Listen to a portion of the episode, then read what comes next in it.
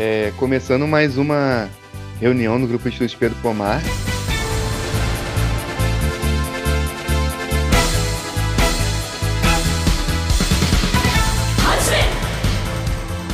Que se centra sobre os três eixos, estudo do marxismo, leninismo, maoísmo, estudo da realidade brasileira e balanço histórico do movimento comunista nacional e internacional.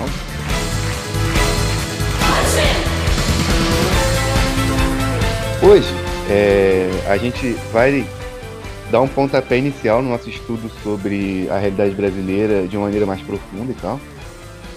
Aqui no grupo, né? É, a gente estudou etapismo, confusão revisionista no último, no último grupo, na última reunião é, de sábado, né? Se não me engano. E aí, é, a partir disso, a gente vai começar é, é, de maneira de maneira seguida estudar textos sobre a realidade brasileira e tudo mais é, até o final, até aí do nosso planejamento trimestral. Hoje a gente está recebendo o João Carvalho, novamente, ele já veio aqui uma vez no, na nossa reunião de economia política marxista. É, vai ser também muito importante a contribuição dele, que a gente vai estar discutindo modo de produção no Brasil colônia e tal. Ele, como historiador, vai ter muito a, a contribuir. É, queria agradecer ele pela presença e tal, pela, pela confiança também. E eu vou dar uma introduçãozinha no texto. E aí depois os camaradas podem falar aí.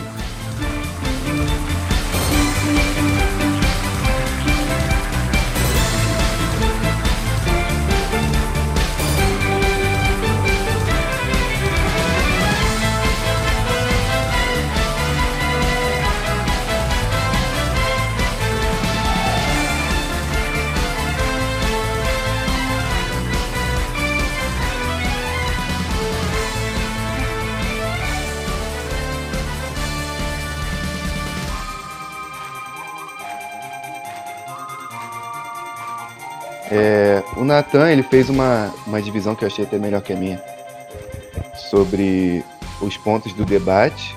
Se ele puder falar só a divisão dele agora, e aí eu vou, vou, vou fazer uma breve introdução depois. Posso comentar sim. Eu fiz a divisão aqui centrado sobre a é, inicialmente falando sobre a importância do debate, né? O Pedro ele deu uma introduzida sobre o nosso cronograma e o nosso estudo sobre a realidade brasileira em específico também sobre a, a, importância do tema, que o próprio Alberto Passos ele vai comentar. Depois sobre o poder feudal, falando a questão do poder feudal tanto em Portugal quanto no Brasil. É, posteriormente, a gente pode abordar também é, sobre a caracterização errônea né, do, do capitalismo, a forma com que o Alberto Passos ele vai elencar no texto, a, as concepções historiográficas que tinha acerca da colonização e, enfim, é, as perspectivas em que o Brasil ele já foi introduzido no plano do capitalismo no momento da, da colonização. É, abordar posteriormente também qual é, é, o que é o básico para classificar um regime econômico. O, o Alberto Passos ele vai abordar bem essa questão, ele vai citar é, Engels e tal, ele vai, vai fazer vários apontamentos interessantes para depois ele abordar o que é o capitalismo de fato e as formas com que o Brasil, no Brasil subsistem relações pré-capitalistas na, na formação econômica. E depois debater sobre os aspectos econômicos do, do colonialismo no Brasil. Foi assim que eu dividi os apontamentos. É, enfim, é, então, Alberto Passa ele vai discutir sobre é, um pouco do florescimento do mercantilismo em Portugal e sobre a expedição das grandes navegações e tal. Né? E qual é o caráter, qual o caráter da, do modo de produção que se implantou aqui com a colonização. Né? Então, primeiramente, o Alberto Passos vai discutir sobre Portugal né, e o colonialismo. Então, Portugal, na era do descobrimento, encontrava-se sob o florescimento do mercantilismo. É, o mercantilismo que já havia em florescimento, é, no, na sua ascendência, né, tipo, ele, ele, ele existiu em todos os modos de produção, como o Roberto Passos colocou, desde lá de trás e tal, do escravismo e tudo mais. Mas só que ele estava em florescimento de uma maneira ascendente, é, uns 200 anos, assim, mais ou menos, É, e aí o Alberto Passos diz que o erro de muitos historiadores era transplantar para o Brasil o, de, o desenvolvimento que se dava na Europa.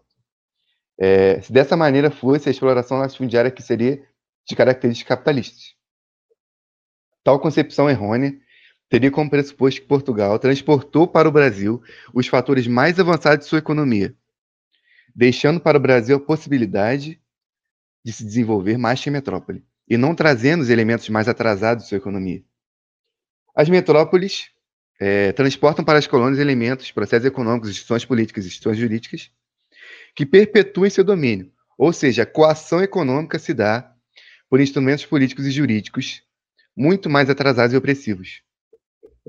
O capital comercial não obteve aqui a mesma posição que na metrópole, não impondo a sociedade mercantil e tendo que regredir ao poder feudal. É... Então, a propriedade da terra nobiliárquica, que para quem não sabe é a propriedade relativa à nobreza e tal, e a participação na ordem de Cristo, como ele fala. É... o fracasso nas primeiras tentativas de colonização. Impossibilidade de transpor para a colônia os componentes da estrutura da economia medieval, exatamente porque no Brasil não existia é, o feudalismo. Né? É, não existia tipo, nenhuma sociedade escravista desenvolvida assim. Então, em um mundo monetarizado, o poder da terra sem o poder do capital dinheiro não seria a mesma coisa. O que faltava para os latifundiários era dinheiro. É, em Portugal, as forças do medievalismo estavam ainda profundamente arraigadas. É, ele cita Diogo de Gouveia, que tinha inspirado e formulado os planos de colonização, que era um ideólogo da nobreza que buscava dar terra aos vassalos. É, ele diz assim: é verdade que o feudalismo é, não era mais puro em Portugal, mas não havia tido nenhuma mudança fundamental na economia daquele país. Apenas a economia havia, passado de natural para mercantil. Aí ele critica um pouco é, o Roberto Simonsen, que é um clássico aí para analisar e tal o Brasil. Então ele diz, Simonsen diz que o empreendimento das grandes, das grandes navegações foram autenticamente capitalistas, que é uma, uma, uma, é uma posição que a gente vê muito hoje em dia, é né, muito comum. E considera o feudalismo extinto em Portugal. É, Nestor Duarte o critica, dizendo que o sistema de, das donatarias nos transmitiu uma forma de ocupação do solo que ainda perduram até na configuração dos Estados Federados e Alberto Ribeiro Lamego, do ponto de vista financeiro, até pode ser correto é, a, a, a posição do Simonsen. Porém, de maneira totalizante e integral, só penetra em campos com o advento dos engenhos a vapor e só atinge em cheio a indústria açucareira com o crédito bancário durante a Grande Guerra.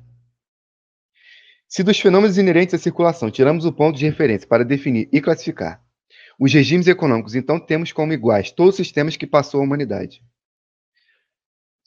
É, o básico no sistema de produção é a forma que os homens obtêm os meios de existência, ou seja, o modo de produção, o modo que os homens produzem os bens materiais que necessitam para viver, é que determina todos os demais processos econômicos sociais, inclusive os processos de distribuição e circulação desses bens. Em Portugal, é, no século XIV, a principal fonte de produção desses bens materiais era a agricultura. O principal modo de produção era a terra. Embora a burguesia comercial é, tivesse uma riqueza acumulada talvez até superior que os latifundiários, a classe burguesa, apesar de ter fatias do poder, não ocupava posição dominante e não possuía força para desbaratar o regime feudal. Se por um lado, se por um lado abundava capital dinheiro, por outro lado, a tradição exercia grande força retardadora. É, aí ele fala sobre a análise de Engels, ainda nesse, nesse momento aqui que está falando sobre Portugal, demoraram três séculos na Europa para se, ser desbaratado o período feudal. A longa luta da burguesia contra o feudalismo, disse Engels, foi marcada por três grandes e decisivas batalhas. A primeira foi a reforma protestante na Alemanha. Ao grito de guerra de Lutero contra a igreja, responderam duas insurreições políticas. A insurreição da pequena nobreza, dirigida por Franz de Sickingen, em 1593 e a Grande Guerra dos Camponeses em 1595. Inclusive o Engels tem textos muito interessantes sobre é, essas questões. A segunda foi a explosão do calvinismo na Inglaterra em 1648 e a terceira, a Revolução Francesa em 1789, que travou todas as suas batalhas no terreno político, sem as anteriores roupagens religiosas e de que resultou pela primeira vez a destruição de uma classe das classes combatentes, a aristocracia e o completo triunfo da outra, a burguesia. A classe proprietária em Portugal e os latifundiários feudais nobres estava habilitada a manter seu poderio por coação econômica e extraeconômica. Aí é isso a introdução que eu ia fazer, primeiramente, sobre Portugal e o colonialismo. Vamos abrir a fala agora para o nosso convidado João. João, por favor. É, a primeira coisa que eu quero fazer é agradecer mais uma vez vocês estarem me recebendo aqui. É com um grande prazer que eu participo, me sinto em casa entre os camaradas. Fico muito feliz com a, a reiteração do convite e já me ponho à disposição para os próximos. É, hoje eu vou conseguir contribuir até um pouco mais, porque eu não sei se vocês sabem da minha formação, mas houve um momento na minha vida em que eu fui medievalista. Meu mestrado é sobre história medieval. Então, esse é um período que particularmente me agrada bastante e que eu acho que é super importante a gente conversar, porque existem confusões muito grandes e as pessoas têm alguns problemas com alguns termos que são usados, e eu acho que essas conceituações são muito importantes e extremamente mal feitas no seio da esquerda revolucionária brasileira. Infelizmente, as pessoas têm uma preguiça gigantesca de se debruçar tanto na nossa história como na história do colonialismo português, sem o qual a gente não consegue compreender a nossa história. E para compreender a história do colonialismo português, a gente tem que entender também a história de Portugal inserida na história maior da Europa, no que estava acontecendo né? principalmente nessa transição que a gente sai da Idade Média para a Idade Moderna. Eu concordo com, com o texto, literalmente assim, gênero, número e grau, ele está muito correto nos seus apontamentos e muito correto nas suas críticas, principalmente a crítica ao Simonsen, que é uma crítica não só a ele, mas toda uma crítica a uma ideia liberal que tenta é, colocar a, o capitalismo acontecendo antes do capitalismo acontecer. Né? O, o, Engels, quando ele coloca esses três momentos, é muito interessante que ele coloca o final do feudalismo de fato na Europa com a Revolução Francesa. Né? Ele faz basicamente três marcações históricas muito importantes, que é a Reforma Protestante, a Revolução Gloriosa na Inglaterra, onde a primeira cabeça de rei rola, e a Revolução Francesa. Para quem tem alguma afinidade com o campo de estudos do, do medievo, para quem já fez alguma cadeira de medieval ou se debruça sobre o estudo do período medieval, a gente sabe que o conceito de feudalismo ele é um conceito de muito difícil definição. Para além disso, ele é um conceito que ele precisa de ter um recorte geográfico e um recorte temporal muito específico. Né? Muitas vezes, quando a gente vai falar de feudalismo, a gente acha que o simples fato de ter entrado naquilo que a historiografia tradicional chama de Idade Média já enseja naturalmente as relações feudais. Aqui a gente tem que entender a diferença de feudalismo enquanto um sistema político que vai existir juntamente a um sistema econômico, ou seja, uma forma total de um sistema, e entender também o sistema econômico, o modo de produção feudal. O fato de um lugar estar sobre a égide do modo de produção feudal não necessariamente significa que aquele lugar está sobre a égide do feudalismo e vice-versa, ao contrário a gente tem que entender as relações históricas que estão acontecendo ali para a gente não confundir uma coisa com a outra. Nesse momento eu vou me permitir lá na frente, só para dar um exemplo que vai deixar isso mais claro, e eu vou falar de Mariátegui. Mariátegui, quando vai fazer a análise da situação peruana nos sete ensaios, ele fala em vários outros textos, ele faz em temas da Nuestra América, né, ele faz em Peruanicemos al Peru, mas principalmente nos Sete Ensaios, que é o texto clássico do Mariátegui, que normalmente quando as pessoas leem uma coisa só do Mariátegui, elas vão ler os Sete Ensaios. Quando ele vai falar, no primeiro ensaio que ele vai falar da, da evolução do modo de produção econômica no Peru, ele deixa muito claro que, mesmo após o final da colonização, mesmo já com a coexistência do modo capitalista nas relações de trabalho, existe um resquício feudal, existe uma feudalidade presente ainda em boa parte daquele modo de produção, que se mantém mesmo no capitalismo, ou seja, ele está falando do Peru aqui em 1920, e ele mostra isso como? Ele mostra isso mostrando as relações de produção e as relações de sociabilidade que se baseiam nessas relações de produção. Tá? Então, quando a gente vai pensar no que se dá no processo de colonização, voltando para o texto, voltando lá para trás, o que a gente vai ter transplantado para cá vão ser, primeiro, um modo de produção. Esse modo de produção ele vai engendrar e gerar uma série de relações de sociabilidade que vão ser, num primeiro momento, feudais. O sistema colonial no Brasil, nos séculos 16, 17 até boa parte do 18, ele é feudal.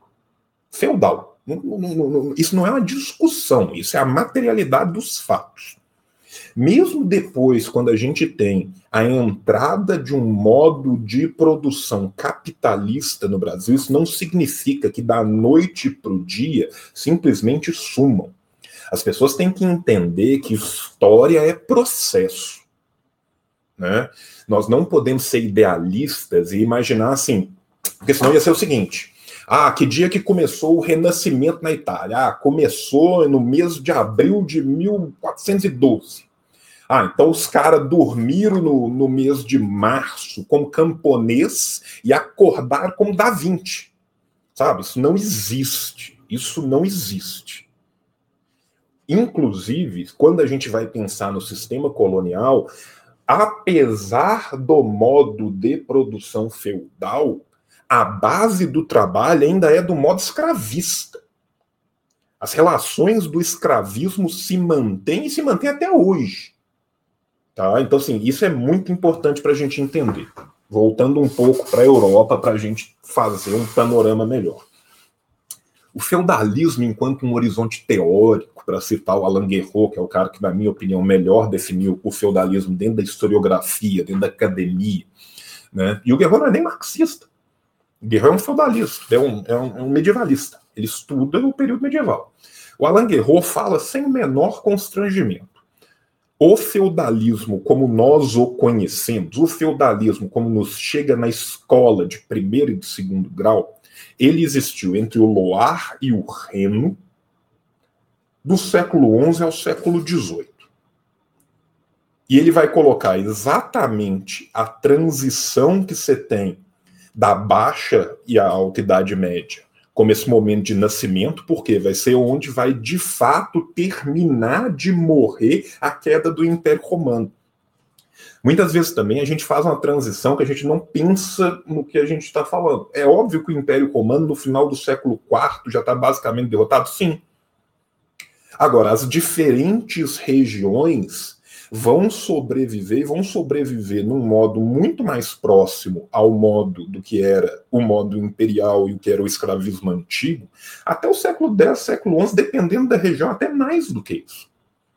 Então a gente tem que entender que o modo de produção feudal ele vai permear toda a Europa e vai permear todo o resto do, do planeta que vai ser explorado pelo colonialismo posteriormente mas que na Europa isso é um processo. Quando eu pego a Gália Merovingia, quando eu pego a Gália Carolíngia, eu ainda não tenho os exatos mesmos, as exatas mesmas características de uma feudalidade, de um sistema feudal, de um feudalismo, como eu chamo enquanto horizonte teórico, que eu vou ter depois, lá no século XII, no século XIII, no século XIV, até o século XVIII.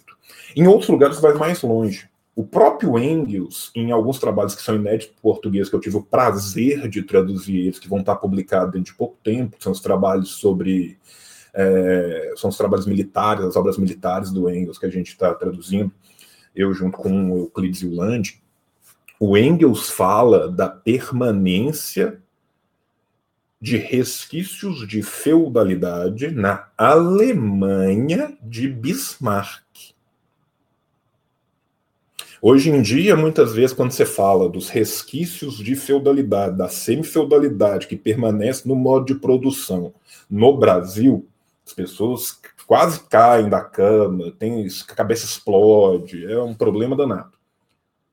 Ninguém para para pensar que o Engels está falando que existia a exata mesma coisa no país que estava começando a capitanear a transição para o imperialismo. Tá? Mariata que também falou disso no Peru. Sodré também falou disso no Brasil. Então a gente tem que entender como que isso vai permear os modos e como que os modos convivem. O que a gente tem é a predominância de um ou de outro. Se a gente for falar de predominância dentro do Brasil, Brasil foi feudal e foi feudal para um caralho como um todo durante boa parte da nossa colonização. No final da nossa colonização, principalmente nos dois últimos séculos da nossa colonização, o modo de produção capitalista aos poucos foi colocando à margem as relações de produção feudal, mas elas não deixaram de existir, como elas sobrevivem muito até hoje. Porque, infelizmente, muitas vezes hoje, quando a gente fala de Brasil, a gente não está falando do Brasil. A gente está falando do Sudeste, a gente está falando de um pedaço do Sul, e a gente está falando do Sudeste inteiro. Eu venho de uma região de Minas Gerais que as minhas relações de produção no interior são muito mais próximas da do Soir, no Rio Grande do Norte, do que são de São Paulo, capital, de Belo Horizonte, que está pertinho. E a gente tem que entender essa realidade, tem que entender a complexidade dessa realidade para a gente poder lidar com a materialidade da prática, que é a nossa função enquanto marxistas. Então, assim, a primeira coisa que eu acho que é importantíssima da gente falar do texto é isso. O texto, ele acerta muito bem, e aí o texto tem uma coisa que é muito importante a gente lembrar o simples fato de terem relações comerciais um pouco mais avançadas não significa que nós estamos no modo de produção capitalista. Você falar que Portugal era capitalista no século XVI é, é, é de uma loucura histórica absurda o metalismo em Portugal, o bulionismo do mercantilismo português já era muito mais avançado, era.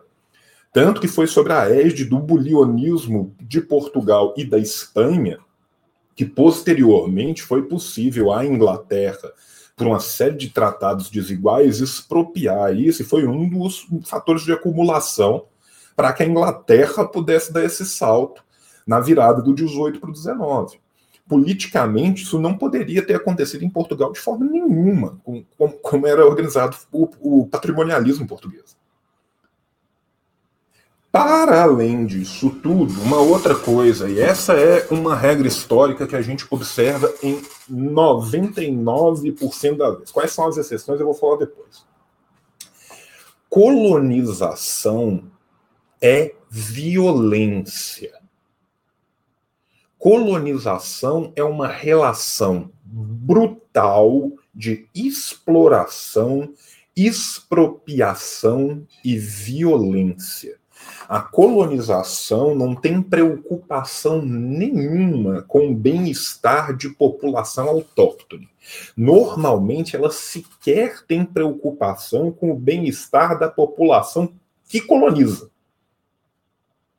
Se você pega qualquer companhia grande de colonização que capitaneou qualquer processo de colonização do mundo, Companhia das Índias Orientais, Companhia das Índias Ocidentais, qualquer um, e você vê como que ela tratava os próprios colonos brancos, você vai imaginar como que ela tratava o resto. As populações originárias, as populações autóctones, estão reservadas somente à miséria e à, à exploração completa. E isso faz com que, literalmente, se possa ter um lucro que não se pode ter a Iuris, que não se pode ter na metrópole.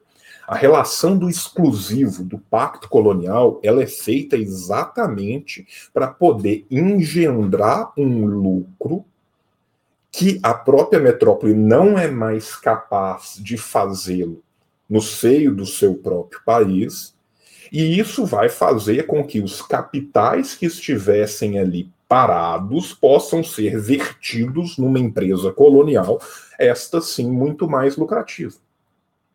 Tanto é esta uma necessidade que existe a necessidade dos capitais. Não adianta simplesmente eu transplantar um modelo patrimonialista como era o modelo português, que deu errado na Sesmaria. E ele deu errado exatamente por isso. Por quê?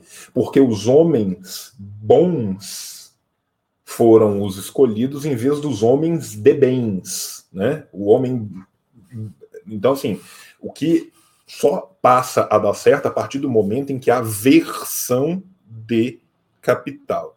Para ter a versão de capital, não basta ter a versão de capital, tem que ter a mão de obra que vai ser explorada. Essa mão de obra, desde o começo, ou ela vai ser servil, ou ela vai ser escravizada. A partir do momento que se vê que o servo não está funcionando nas suas relações, preferirá o escravo. Só vai haver lugar com servidão aonde o servo for economicamente viável para exploração. Não existe impacto colonial nenhuma, nenhum bondade do coração do colonizador que falou assim: "Ah, eu quero este servo aqui em vez do escravo". Inclusive, mesmo dos lugares aonde se tem servos, também se tem escravos e se escravizam os servos. Ao servo é dado um estatuto que é um estatuto falseador, que fala que ele está preso aquela terra, mas que ele tem chance de fazer não sei o que, então Tenta fugir, servo. Se levanta contra uma missão jesuítica. Se levanta contra uma missão protestante. Pega a África, pega a África Austral inteira, cheia de missão protestante. Todos os que tentaram se levantar contra as missões protestantes foram exterminados. Talvez não seja tão servo assim. Né? Então a gente tem que entender todos esses processos para a gente entender tanto a fase ascendente quanto a fase descendente também desse sistema de produção. Então, assim, eu vou deixar aqui como as minhas primeiras considerações, vou abrir para o debate e a gente vai continuar. Então, é, a questão que eu queria levantar, né, é exatamente é, falando um pouco sobre o que o, que o João já, já estava ali discutindo, né, é que quando, quando a gente tem aqui né, a questão da descoberta né, do, do, da, da, conquista violenta do, do Brasil, né, o que a gente tem é a implantação, é, em grande parte, por, pela, pela maior parte do tempo do Brasil colônia, né, de um modelo é, escravista, né, a gente tem implantação de modelo escravista, mas é interessante quando a gente quando a gente para para pensar nesse modelo que foi implantado aqui, que ele não é o mesmo escravismo que o escravismo, escravismo histórico. Né? Ele é um escravismo que, que é completamente diferente em questão principalmente de distribuição e consumo, né? que são ali os momentos da, da produção são momentos é, que vão estar englobados ali, né? são interdependentes do próprio modo de produção. Então, quando a gente tem esse, a implantação aqui, a gente implanta um modelo que historicamente havia existido lá na Europa, né? É, a gente não, né? Eles implantam, e a gente implanta esse modelo é, de forma desajustada, né? Esse modelo é implantado de forma desajustada aqui, ele é implantado com é, principalmente os momentos da produção de distribuição e consumo, é, visando um outro, uma outra etapa histórica de desenvolvimento dos modos de produção, que já seria o mercantilismo, e ao mesmo tempo a forma de é, organização é, política e social ela vai tomar muita coisa do feudalismo. Então, assim, a gente tem, como o próprio Eduardo Galeano coloca em As Vezes Abertas da América Latina, três momentos históricos convivendo aqui, nada pacificamente. Né?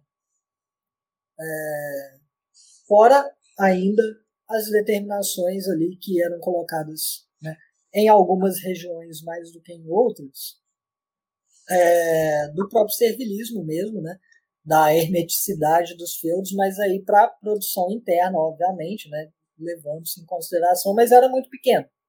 Né, isso aí em relação à escravidão. É, e a gente tem esses modelos sendo implantados. Aí quando há a transição, quando há a transição né, do modelo escravista, quando chega 1888 e há a proibição legal, né, formal da escravidão, quando isso acontece, os escravos eles, eles têm ali três opções. Eles têm a opção de ou é, continuarem no campo e viverem como servos, porque eles não tinham sido proletarizados. O proletariado ele nasce no, no Brasil de forma bem atrasada, da mesma forma que a pequena burguesia. É, eles têm essa opção de ficar no campo, serem servos, assim como os imigrantes também que vêm para cá né, têm essa opção. Tem a opção de ir para cidades é, e procurar emprego em indústrias que não existem, né? ou de cair no lucro. Né? E aí se cria toda tudo que vai proporcionar e até hoje em dia proporciona? O banditismo, o banditismo social, né? a prostituição, é, os pedintes, né? os mendigos, todas essas coisas né, que são terríveis e que são é, literalmente, é, de um ponto de vista marxista, genocidas, né, intencionais, porque são intencionais, porque da mesma forma que os colonialistas intencionalmente cometeram genocídio contra os indígenas e contra os negros, eles também intencionalmente cometem genocídio hoje contra os pobres, né, de forma geral, é, e cometem esse genocídio para o seu próprio lucro. E aí você tem essas, essas três opções que foram colocadas ali, e pra, do ponto de vista né, da subsistência, né, do ponto de vista da subsistência, para muitos escravos vai ser melhor continuar ali no campo, né, servindo de servos, realmente né, os senhores de terra. Ao mesmo tempo, você tem que é, a posse, né, a propriedade da terra, ela é, ela, ela não se modifica radicalmente. Né? São poucos senhores. São pouquíssimos senhores donos de grandes partes de terra. E há, de fato, é inegável, o desenvolvimento de relações burguesas na propriedade de terra no campo. Contudo, para que, que servem? Né, para que, que serve esse desenvolvimento? Esse desenvolvimento, de fato, da propriedade de terra, ele vai servir exatamente para aumentar a concorrência entre os senhores e diminuir ainda mais, em algumas instâncias, quem tem a propriedade de terra né, em sua, em sua concretude, né, na produção. E aí diminui ainda mais. E ficam é, os, os é, ex-escravos à mercê disso, ficam os imigrantes à mercê disso. E isso nunca foi plenamente superado. Né? Porque eu é, moro aqui no interior de Minas Gerais, a cidade aqui, a minha cidade, não tanto, é, apesar de ser interiorana também, mas as cidades aqui ao lado, muito mais, elas têm é, um, um, uma economia completamente rural, né? e com trabalhadores rurais que estão ali muitas e muitas e muitas vezes trabalhando por dívida. Muitas vezes mesmo. É, é muito comum. E é uma economia cafeeira, em grande parte delas, e os trabalhadores, a maioria trabalhando por dívida. Então a gente pode, obviamente, é, tendo-se em conta que isso não acontece só aqui, tendo-se em conta que isso é generalizado por grande parte do interior do Brasil e que a economia do Brasil é predominantemente rural, a gente pode sim dizer que o Brasil tem traços de semifeudalidade que podem ser generalizados para toda a nação.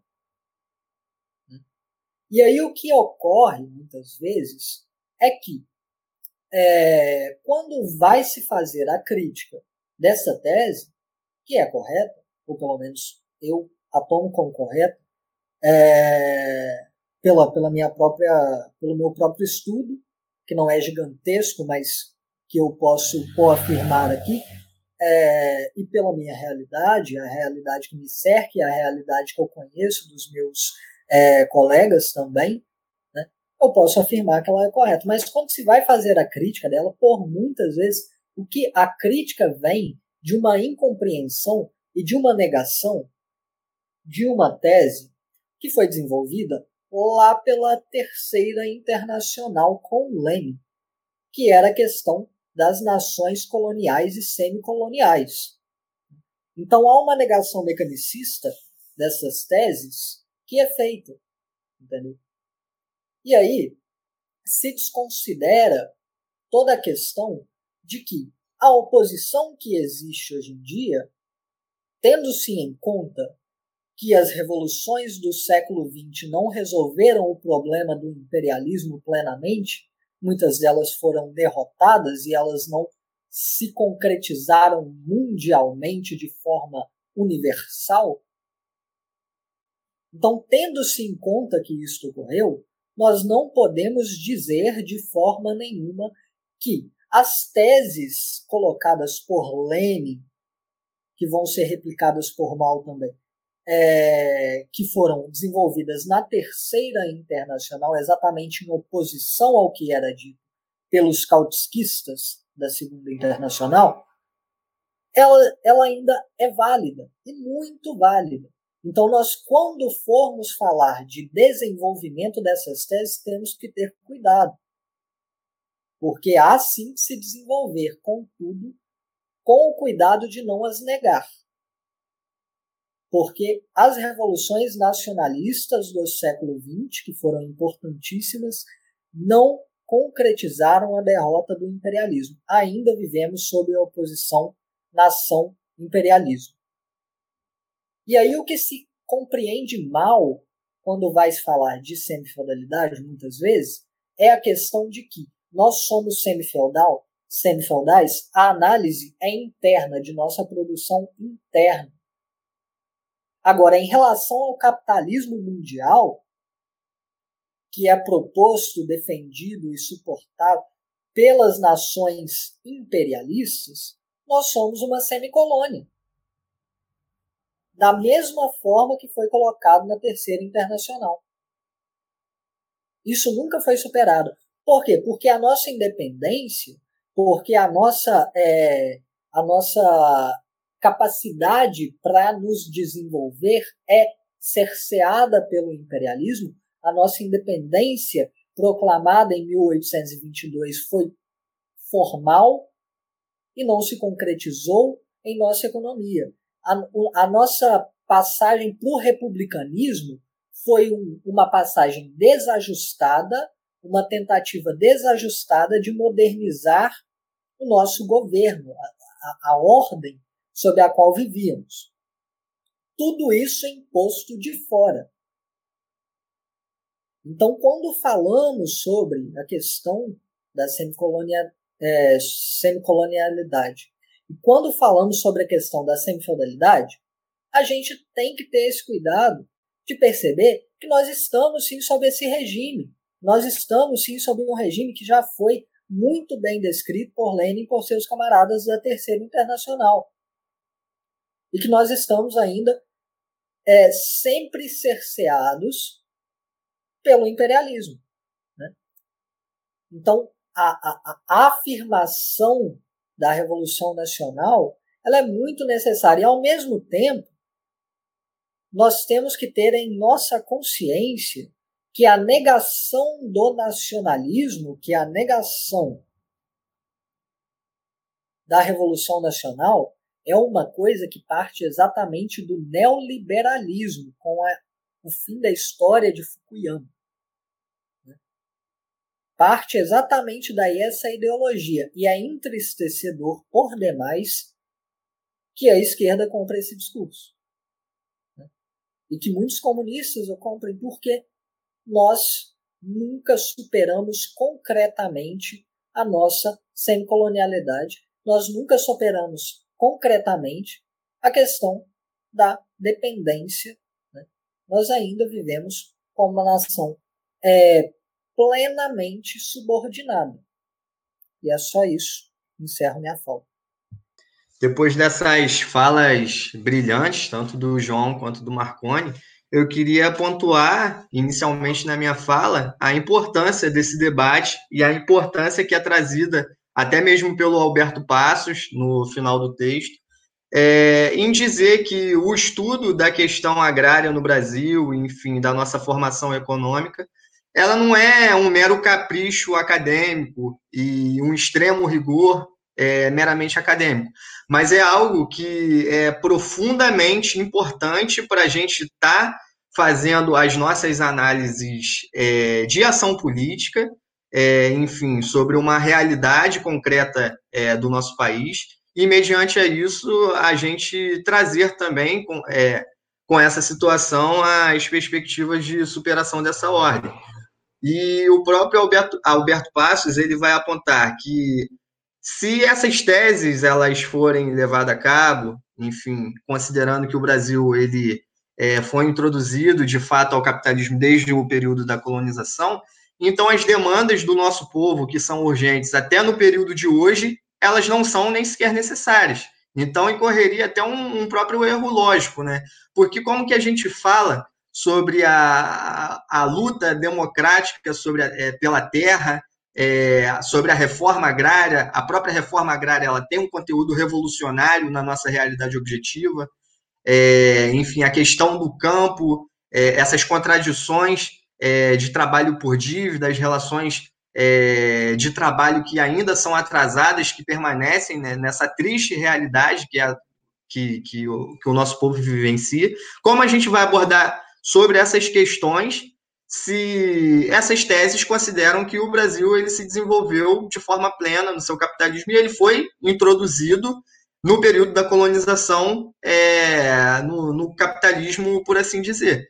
Então, percebe-se que essa negação da nossa realidade, a negação da nossa formação econômica de fato e uma idealização do que é de fato o feudalismo, é, elas incorrem também esses erros práticos. E, enfim, a gente tem que estar pontuando sobre essas questões para a gente estar apontando sobre as estratégias e, enfim, compreender de fato como que é o caráter da Revolução Brasileira. E, nesse sentido, o Marconi ele pontuou muito bem sobre essas questões eu gostaria de ressaltar que outro ponto que foi marcante foi quando o João falou para a gente compreender é, como um processo. E a gente falando sobre o processo, a gente tem que entender que há um caráter dialético no desenvolvimento das relações sociais.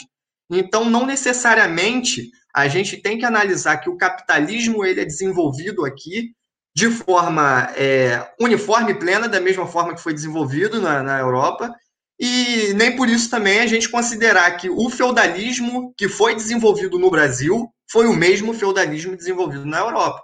Então a gente tem que marcar um ponto de partida marxista sobre o método, que é justamente a concepção do, do, do próprio materialismo dialético e entender que as contradições são inerentes à realidade objetiva. E essas contradições elas são permeadas em todo o período histórico do Brasil. Como foi muito bem pontuado, é, no empreendimento da colonização, no, no, no, no período inicial, é, foi introduzido aqui é, as, as relações que eram desenvolvidas lá de uma forma completamente desajustadas e que não se encontraram em nossa realidade objetiva as formas de se desenvolver das mesmas formas que lá. Então, percebe-se que, através disso, foi empregado o sórdido é, processo de, de exploração do trabalho escravo, é, todo o processo de, de loteamento e de, é, de privatização das terras, por assim dizer, ele assumiu o mesmo caráter é, do, do direito português, que versava sobre as questões de propriedade nos moldes do, do feudalismo, por assim dizer, e foi desempenhado no Brasil um modo de produção é, que era basicamente escravista, e isso foi é, marcante por séculos. Só no final do século XVIII que foi é, introduzido é, na economia nacional de forma ainda inicial a participação de uma classe média, o desenvolvimento da, da, da manufatura de uma pequena burguesia. Então percebe-se que de fato, desde o início da colonização e até hoje, o Brasil ele é marcado pela dominação do estrangeiro. Ele foi marcado pela dominação do estrangeiro, pelo, pela colonização. Ele foi marcado pelo, pela dominação do estrangeiro, pela, pela implantação do, do, do capital comercial e do capital usurário também é, no processo de, de independência, quando a, a as classes dominantes se aliaram também às classes é, dominantes europeias, principalmente da Inglaterra, e permanece sendo dominado pelo estrangeiro desde é, o período da República e nos tempos atuais. Então, a gente tem que sempre estar tá batendo sobre nessas questões para a gente pontuar de fato quais são é, a, os panoramas para a gente estar tá desenvolvendo nossas estratégias e fazer de fato uma análise concreta sobre a nossa, rea nossa realidade concreta. E acerca disso, eu queria comentar um pouco sobre a questão do, do poder, né? E principalmente as relações do poder feudal, tanto em Portugal quanto no Brasil. A gente vai falar sobre o poder feudal em Portugal no período da colonização no Brasil, sendo é, de fato é, aliado ao desenvolvimento ainda né, de uma classe que, que, que conseguia extrair através dos empreendimentos do, do mercantilismo e da, das expansões das navegações, é, certo, certo capital comercial, uma acumulação dessas riquezas. Mas que, de fato, o poder dominante em Portugal ele era o, o poder da nobreza, que, que desempenhava de forma predominante as relações feudais. Então, percebe-se que quando a gente vai abordar, e é como o próprio Alberto Passos ele vai definir, é, as relações do capitalismo é, exclusivamente relacionadas à parte do, do comércio, a questão meramente comercial das trocas, e, enfim, é, de, de como que foi dado esse processo, a gente incorre nos mesmos erros dos liberais. E nesse erro, a gente implanta é, a predominância do capitalismo, por assim dizer, em questões que eram marcantes no próprio mercantilismo e que datavam pô, é, milhares de anos. Então, é, percebe-se que é, que é um, um, um erro basilar para a análise e que o próprio Engels ele vai abordar sobre o estágio da, da produção mercantil o Alberto Passos ele vai citar o Engels e ele vai é, dizer que, o, que a produção mercantil ela era marcada por alguns aspectos. É, a presença, a introdução da moeda metálica e com ela o capital dinheiro, o empréstimo, o juro e a usura, dos mercadores como classe intermediária entre os produtores, da propriedade territorial e da hipoteca, e por fim do trabalho escravo como forma dominante de produção. Então percebe-se que é, o capitalismo, ele de fato, como ele, quando ele se desenvolveu, ele se desenvolveu por meio de um salto qualitativo. E para a gente falar sobre um processo dialético, a gente tem que entender também que essa superação do capitalismo é, em relação ao feudalismo traz consigo vários dos elementos que estavam presentes no anterior modo de produção. E a partir dessa situação que o modo de, de produção capitalista ele vai se desenvolver a partir da grande indústria da Revolução Industrial e levando consigo é, uma característica marcante que é a predominância das suas, das suas relações que são específicas. E nesse sentido, o Alberto Passos ele vai pontuar que o principal é o fim da coação feudal e da coação extraeconômica sobre o trabalhador e a parte marcante que era a atribuição, né, por assim dizer, da liberdade do trabalhador de ser explorado é, nas relações jurídicas como equiparável a, a, aos próprios burgueses, enfim. Não da mesma forma que a ideologia do colonialismo ela empregava a sua forma de dominação sobre os servos. Então, a partir disso, é, percebe-se que, de fato, a gente tem que estar tá, é, debatendo sobre a história, sobre a nossa formação econômica como um processo de fato, entendendo a dialética, entendendo as contradições e entendendo também que os resquícios de elementos que são atrasados é, em relação ao modo de produção predominante atual, que é o capitalismo, eles entravam também o desenvolvimento das nossas forças produtivas. Então, a partir daí que a gente fala sobre é, essas tarefas democráticas, por assim dizer, principalmente no sentido econômico da, da revolução de nova democracia, para desenvolver o que não foi levado a cabo pela burguesia. Porque a burguesia, é, no Brasil, ela foi uma burguesia que desenvolveu completamente atada ao imperialismo e aliada ao próprio latifúndio que é secular. Então, a partir disso, eu encerro minha fala e abro aí para os camaradas é, comentarem também. Vou tentar fazer curta a minha, a minha, meu apontamento, mas talvez seja longo, enfim. Vou tentar ser curto para o Marconi poder fazer o apontamento. Algo que as pessoas têm que entender. Não é é impossível, no contexto que a gente vive, no modo que a gente se configura, ocorrer uma industrialização do nada. Não? Que nem nada acontece do nada. As pessoas botam muita fé de que ah, um governante, alguma, alguma coisa assim, vai fazer algo pelo Brasil e vai industrializar o Brasil. Não existe isso. O modo que o nosso sistema se configura não permite que ocorra industrialização, porque nós ainda na condição de semicolônias, de prostitutas econômicas do mundo todo, é? que não tem o mínimo de independência, não temos como nos industrializar. E isso eu falo principalmente do Nordeste. Eu nasci no Nordeste, eu tenho plena compreensão do que eu estou falando. É impossível o Nordeste se industrializar sem uma revolução democrática. Uma revolução democrática de novo tipo que o presidente Mao, muito é o Ciro, que o presidente Gonzalo, que José Maria Sison fez, esses grandes teóricos Gonzalo Ciro. É impossível isso acontecer. Porque não só o imperialismo, o latifúndio entreguista, toda essa camarilha de seres humanos desprezíveis que nos expõem, que lutam para a nossa exploração, como a grande e pequena burguesia nacional, fora do Nordeste. E isso eu falo do Nordeste todo, estou falando do Nordeste especificamente porque é a minha área de estudo. Há uma, o desenvolvimento dispare das regiões, o sul, uma parte do sul é muito mais industrializada do que o nordeste, do que Minas Gerais, do que enfim, não é? Então é muito complicado a gente ver o desenvolvimento da pequena e grande burguesia em cada uma dessas regiões. Obviamente, alguém no sul, numa capital do sul, vai virar para o papo de semi-feudalidade Nordeste e vai rir da minha cara. Né? Porque não consegue ver isso. A noção que ele tem é que o Nordeste, enfim, o Nordeste é sustentado pelo Brasil. Eu amo essa, o Nordeste é sustentado pelo Brasil. A gente produz em larga escala e o nosso povo passa fome porque está indo para a mesa de, dos grandes ricos do Sudeste do Sul.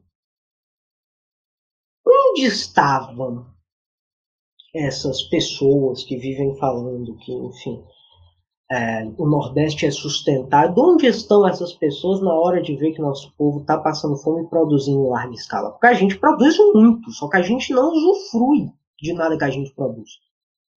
Porque na condição de semicolônia, a gente não pode usufruir. A gente é voltado para exportação, exportação, exportação. E isso Manuel Lisboa, na sua carta de 12 pontos, fala que o Nordeste é uma região atrasada, mas que tem tudo para ser uma grande região. Darcy Ribeiro dizia que o Brasil é o melhor lugar que existe para construir uma nação. Só que os elementos, a classe dominante, essa camarilha que existe aí, atrapalham o nosso desenvolvimento. Tudo em nome de ajudar um patriotismo, uma coisa externa, não é? Esse chauvinismo idiota de ai, amamos o Brasil, todos unidos pela bandeira do Brasil. Onde está o patriota quando o nordestino passa fome, caralho? Onde é que está o burguês patriota na Grande Seca quando construiu um campus de concentração? Onde que estava? Tá entendendo? Eu, eu nunca colhi os frutos dessa industrialização que os getulistas dizem ter feito nesse país. Nem eu, nem ninguém. Foi perpetuado. Entra governo, sai governo, avança. Ai, o Brasil vai avançar. Agora o Brasil vai avançar. Não avança. Meu povo se mantém passando fome. É miséria, é absurdo. Enquanto a gente não notar isso, a gente vai cair nas mesmas teses errôneas que certos partidos de esquerda caem. De que? E agora eu vou entrar num, num outro ponto que eu queria levantar. Eu tenho um texto, que é a Centralidade do Nordeste, que João inclusive leu, e tem um capítulo, se não maior do texto, que é explicando o quanto esse debate foi apagado das esquerdas. O quanto esse debate foi apagado. Lembre-se, em 1960 e pouco, o Partido Comunista Brasileiro ele reivindicava o debate da centralidade no seu programa. Havia um programa de frente única. E o Partido Comunista Brasileiro, na época ainda era do Brasil, mas tinha a mesma sigla, é, reivindicava esse debate. O PC, PC do B, em 62, quando ele sai, do, ele ocorre a dissidência, é a mesma coisa, eles reivindicavam o debate da semi-feudalidade. Eles notavam esse apagamento no, no, na época já era Partido Comunista Brasileiro, havia mudado de nome há pouco tempo, enfim. O PCdoB ele nota isso.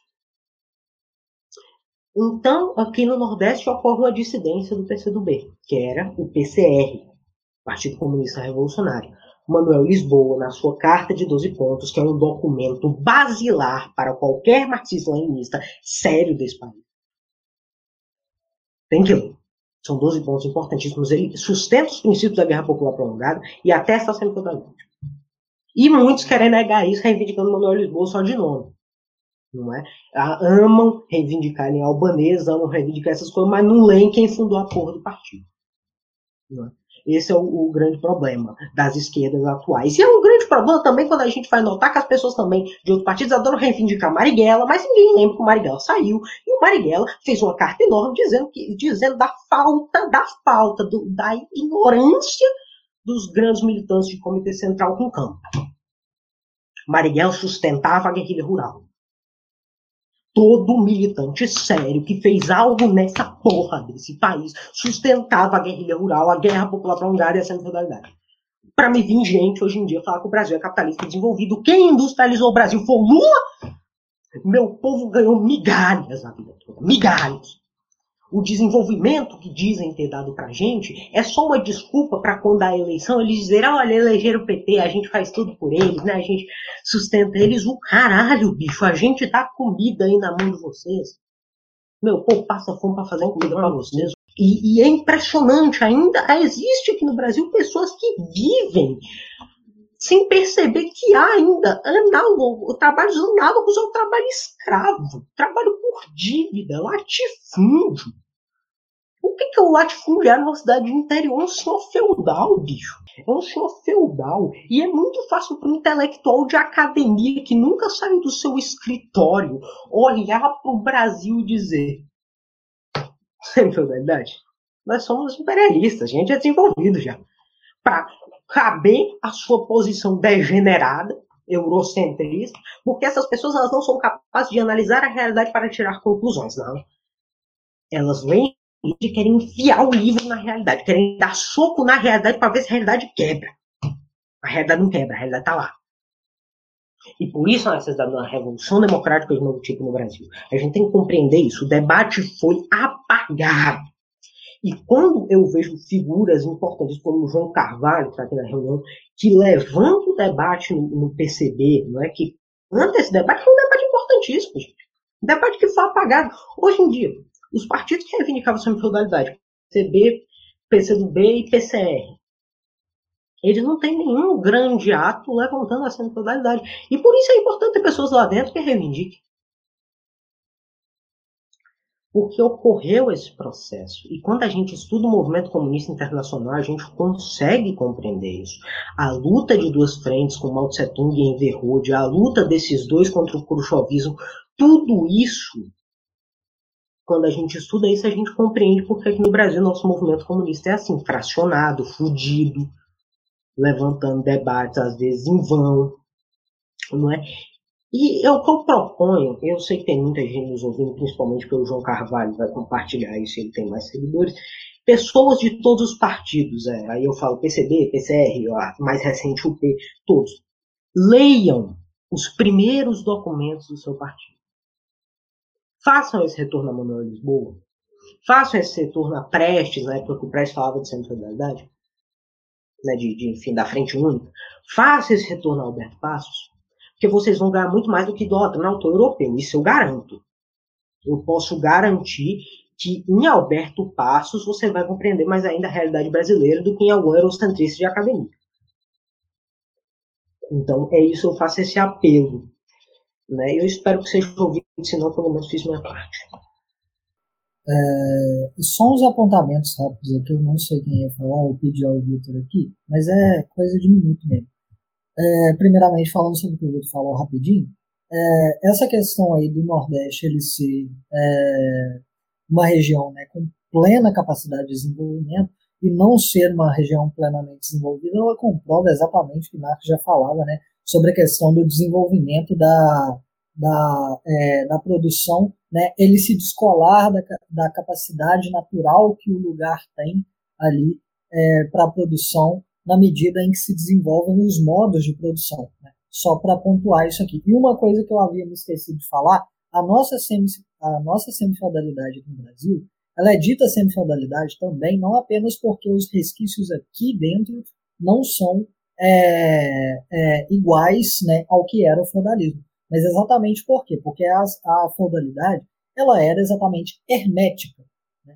Não era um, uma coisa de troca é, generalizada. A troca que ocorria entre feudos era de coisas muito particulares. Né? Então a gente pode dizer que é semi-feudalidade, não feudalidade, exatamente por causa disso.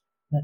Porque apesar de existirem esses resquícios, a gente está é, sendo posto numa, numa realidade que é capitalista. Né? Então a gente produz de forma semi-feudal, porém é, na medida de distribuição e consumo, nós é, vivemos sob uma ordem que é, é, capitalista, né? E está em acordo, né, com o imperialismo que é mundial. Então, ao mesmo tempo né, que podemos fazer a análise da semifeudalidade para a produção interna, né, para o uso das forças produtivas, ao mesmo tempo temos que ter também a visão de que estas forças produtivas estão inseridas numa lógica cuja qual é completamente dominada, e isto há bastante tempo, pelo é, imperialismo, né? E que fomos inseridos nessa lógica exatamente, né? É, na medida em que nosso desenvolvimento continuou a ser desigual, na medida em que nosso desenvolvimento continuou a ser cerceado, né? É, e que a nossa é, sub, é, que a nossa subserviência continuou a ser promovida.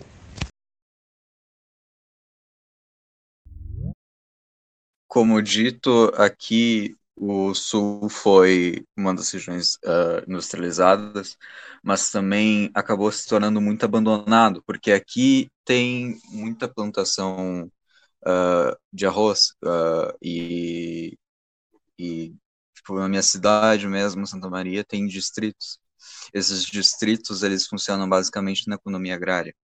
A gente tem escolas dedicadas a isso, e quando vai nesses distritos, quando tá lá dentro, tu tá vendo que o caseiro que tá cuidando daquele distrito, aquele camponês, ele não tem, ele tem condi condições de vida sem conseguir levar uma vida digna, buscando e atrasando o desenvolvimento qualquer dessas regiões que são abandonadas a partir da industrialização do, no sul do país deixou de ser.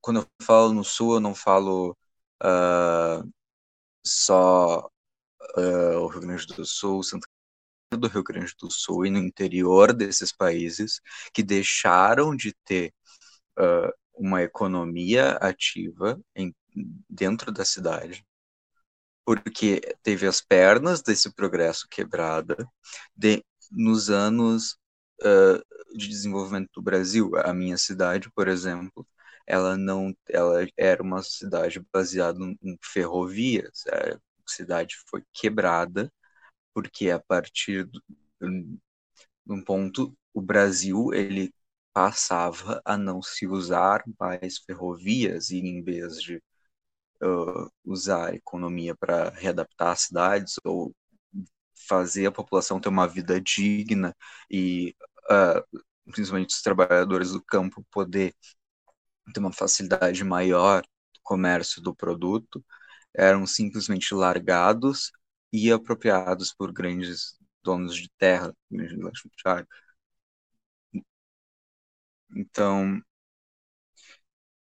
então negar que a semi-feudalidade no Brasil ela não existe, que ela existe, é um foquismo é, sudestino de que pensar que toda região do país se desenvolveu igual São Paulo, que toda região do país se desenvolveu como uma metrópole com um centro e linhas de comércio bem estabelecidas, quando não é e com uma densidade populacional alta, o que não é verdade. A maior parte do território brasileiro é em campo. Tu vê isso no norte, tu vê isso aqui no sul, tu em qualquer qualquer lugar que tu for, as cidades densas populadas vão ser minoria.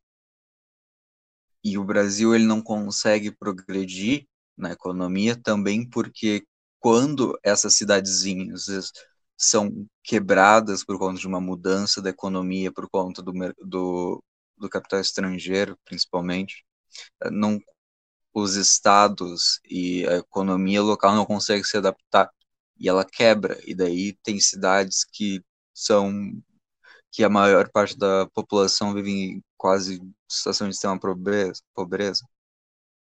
Tu tem cidades aqui no sul que agora tem menos de 10 mil habitantes porque não tem não consegue ter um comércio com outras cidades do país que dependia disso.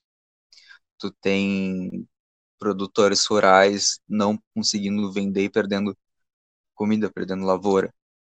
E, e tendo que vender as terras, tendo que perder a propriedade dessas terras para virar filial de grande empresa agrônoma para ter alguma segurança de vida e não ter que ter esse êxodo rural de novo aqui. E eu vou encerrar minha fala por enquanto, para não me estender muito. É, indo de encontro à fala do Soir, que ele tinha falado sobre. fez um chamamento aí aos democratas, nossos amigos, a conhecer melhor a história do movimento comunista no Brasil. É, nossas reuniões de segunda-feira, a partir de agora, que a gente terminou a leitura do Antiduring, vão ser focadas no, no balanço do movimento comunista brasileiro, com foco no comunista brasileiro, mas o balanço do movimento comunista internacional também. É muito importante que a gente conheça a nossa história para que a gente não é, não, não, não rechace ela, não, não, não tenha medo dela só porque a, a historiografia majoritária aponta para outros caminhos completamente diferentes. O que se vê na, na academia burguesa aí, muitas vezes, é, não, não, não, não passa nem perto da verdade factual e é de extrema importância que a gente estude o que a gente faça realmente esse balanço histórico do movimento comunista brasileiro e o, comuni o movimento comunista internacional.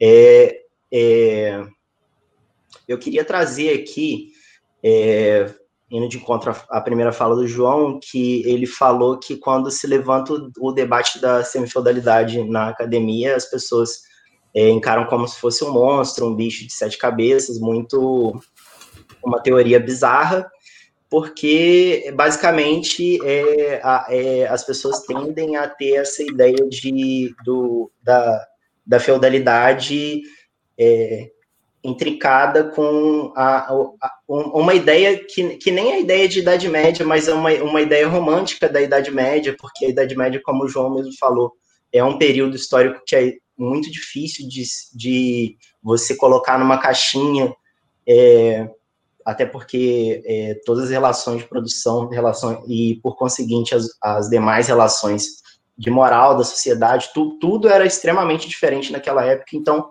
é muito difícil a gente, com o nosso olhar, analisar aquela época e tentar encaixar tudo numa caixinha assim. É, e é importante que a gente faça esse debate da semifeudalidade, porque a gente precisa observar é, os, o, o, o, o que realmente é, é, é, é o, o, campo no Brasil, o, como, como que o capitalismo se desenvolveu é, no nosso campo. É, eu trouxe alguns dados do Ministério, do falecido Ministério de Desenvolvimento Agrário de 2011. São dados meio antigos, mas essas pesquisas não costumam ser feitas com uma grande frequência, tipo, o censo agrário normalmente tem uns bons anos, assim, entre cada um. Mas esses dados de 2011 apontam que 54% do campesinato brasileiro, a maioria de camponeses pobres e tal, não possuem terra que é, é, e eles são obrigados a trabalhar em formas pré-capitalistas de se sujeitar a formas pré-capitalistas de exploração do trabalho, tipo, se trabalhar como meieiro, rendeiro, consenteiro, comodatário, enfim, é, sobre várias formas feudais e semi-feudais de, produção e exploração do trabalho, é, como bem apontado por todos os companheiros aqui no Brasil, inclusive aqui bem perto de onde eu estou, moro em Macaé, vizinho de Campos, é, pipoca de denúncia de trabalho escravo, assim, todo ano, pelo menos, aparecem algumas denúncias de trabalho escravo que são confirmadas e nada acontece feijoado. E é, Além, dessa, a, além dessas relações de produção, o, o, próprio camponês pobre que tem algum pedacinho de terra, muitas vezes sujeita a, a, a explorações é, do trabalho dele pré-capitalistas também, por conta de que ele não consegue escoar a produção dele sem a ajuda de um atravessador. Então ele, ele, ele, não, ele não consegue se desenvolver livre, é, livremente a economia daquele pedacinho de terra que ele tem, porque ele é impedido por esses atravessadores de escoar a produção dele a um preço que a um preço praticável no mercado. É, e além disso, né, tem a, a, questão da usura, que muitos camponeses que têm terra também acabam caindo é, em dívidas de, de, de, barracão, né, que eles chamam, que é uma forma de exploração, coação extraeconômica, que muitos é, operários agrícolas brasileiros passam por isso, que é, eles são obrigados a, enquanto eles estão trabalhando naquele latifúndio, eles são obrigados a consumir tudo que está é, ali naquele mercadinho e tal, mas ele não tem dinheiro e ele acaba ficando preso ali numa relação pré-capitalista de trabalho numa relação quase análoga à escravidão. E isso muitas vezes acontece porque mesmo esse camponês tendo um pedacinho de terra ou arrendando ou tendo um pedacinho de uma renda da terra de um latifúndio maior, ele não consegue se manter é, com sustento do, do, do, próprio trabalho, ele não consegue, é, como eu disse antes, coar essa produção para as cidades e se manter vivo do próprio excedente da sua produção, porque muitas vezes até eles não conseguem é, produzir nem, nem o próprio excedente, o excedente é para eles mesmos comerem ali na, no pedacinho de terra deles e tal, e isso é uma coisa que acontece é, com esses rendeiros, com, com esses pequenos é, com essas pequenas propriedades familiares, mas também acontece muito em assentamento de, de pessoas que antes eram sem terra, esses assentamentos são colocados tão é, numa região que é tão sufocada por latifúndios, aqui em Macaé tem um assentamento e ele é tipo inacessível de chegar, tá ligado? Ele é bem no meio de uma fazenda assim, você tem que andar para caralho para chegar e não sei o quê.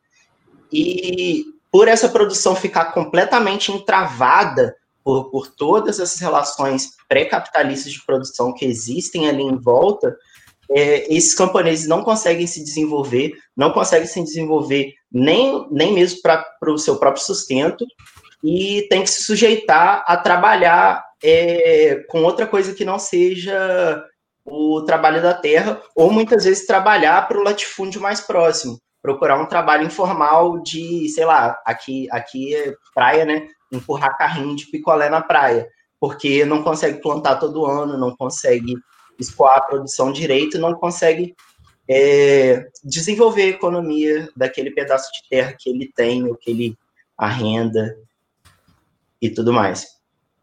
É, é a minha fala. Eu queria comentar rapidinho é, que essas questões que o Henrique está levantando é, são numa localidade em que, por assim dizer, é ressaltada como o, a capital nacional do petróleo. Então, vê que essas relações de semi-feudalidade, essas relações que são completamente atrasadas é, em relação a, ao modo de produção dominante, elas estão em consonância com em uma localidade que se desenvolve a maior parte da exploração de petróleo do Brasil. Sim, Natan, então, isso me lembrou uma coisa muito interessante. Eu, ah, o livro tá cheio de coisa em cima, foda-se. É, eu, quando você estuda cangaço, tu para por um momento, porque pensa comigo.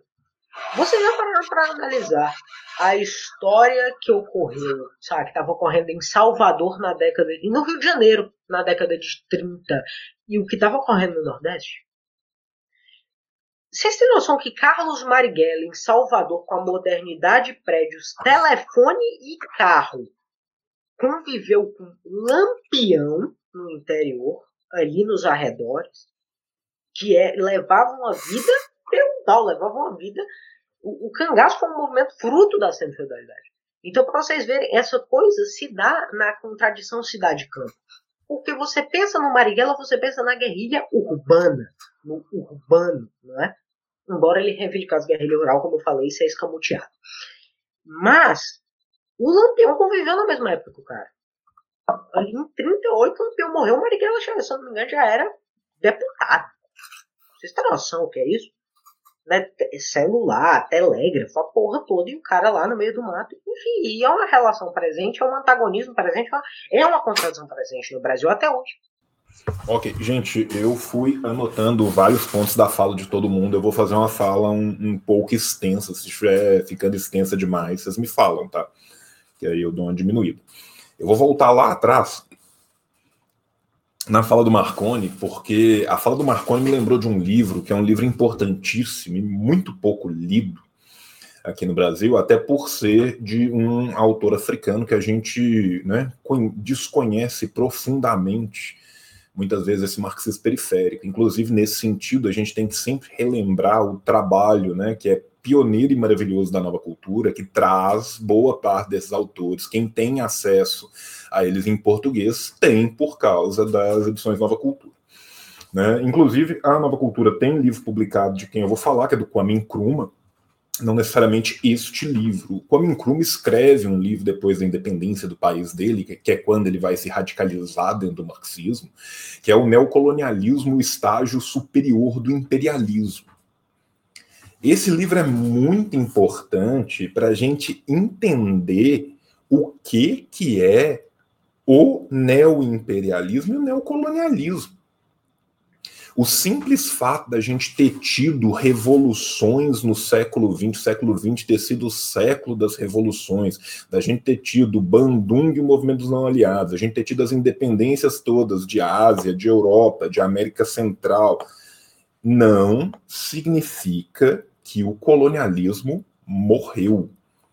O colonialismo renasceu um dia depois de morrer sob a égide do neocolonialismo.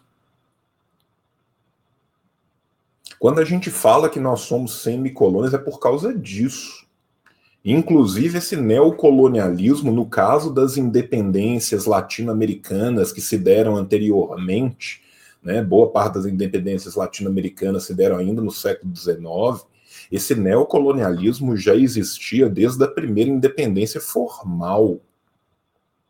Né, o Eric está falando até hoje, a França imprime moedas de algumas nações africanas. Até hoje, o Banco Central francês mantém a riqueza das nações africanas, que foram colônias da França, e cobra por isso. cobra taxa de administração. Isso é hoje, isso é 2020. Então, assim, o, o Kwame Nkrumah escreve muito bem nesse livro, escreve para a realidade africana, mas quando a gente traz esse livro para a realidade latino-americana, nós já somos vítimas do neocolonialismo desde o século XIX. E a gente não pode esquecer disso. Uma coisa que é muito importante para a gente entender quando a gente usa o termo semifeudalidade, e isso foi falado por vários outros camaradas aqui, as pessoas, quando a gente fala semifeudalidade, as pessoas imaginam Shrek, imagina capa de álbum de metal melódico sabe? Imagina a capa do Rapisode, imagina a porra de um dragão voando. Você fala assim: ah, o Brasil é semi-feudal, aí o cara olha pela janela e fala: pô, eu não tô vendo o Skyrim do lado da, de fora da janela, eu não vivo em The Elder Scrolls, como assim é semi-feudal? Isso é de uma puerilidade gigantesca. Você faz uma caricatura do debate para não ter o debate. O debate ele é caricaturizado exatamente para que ele não aconteça.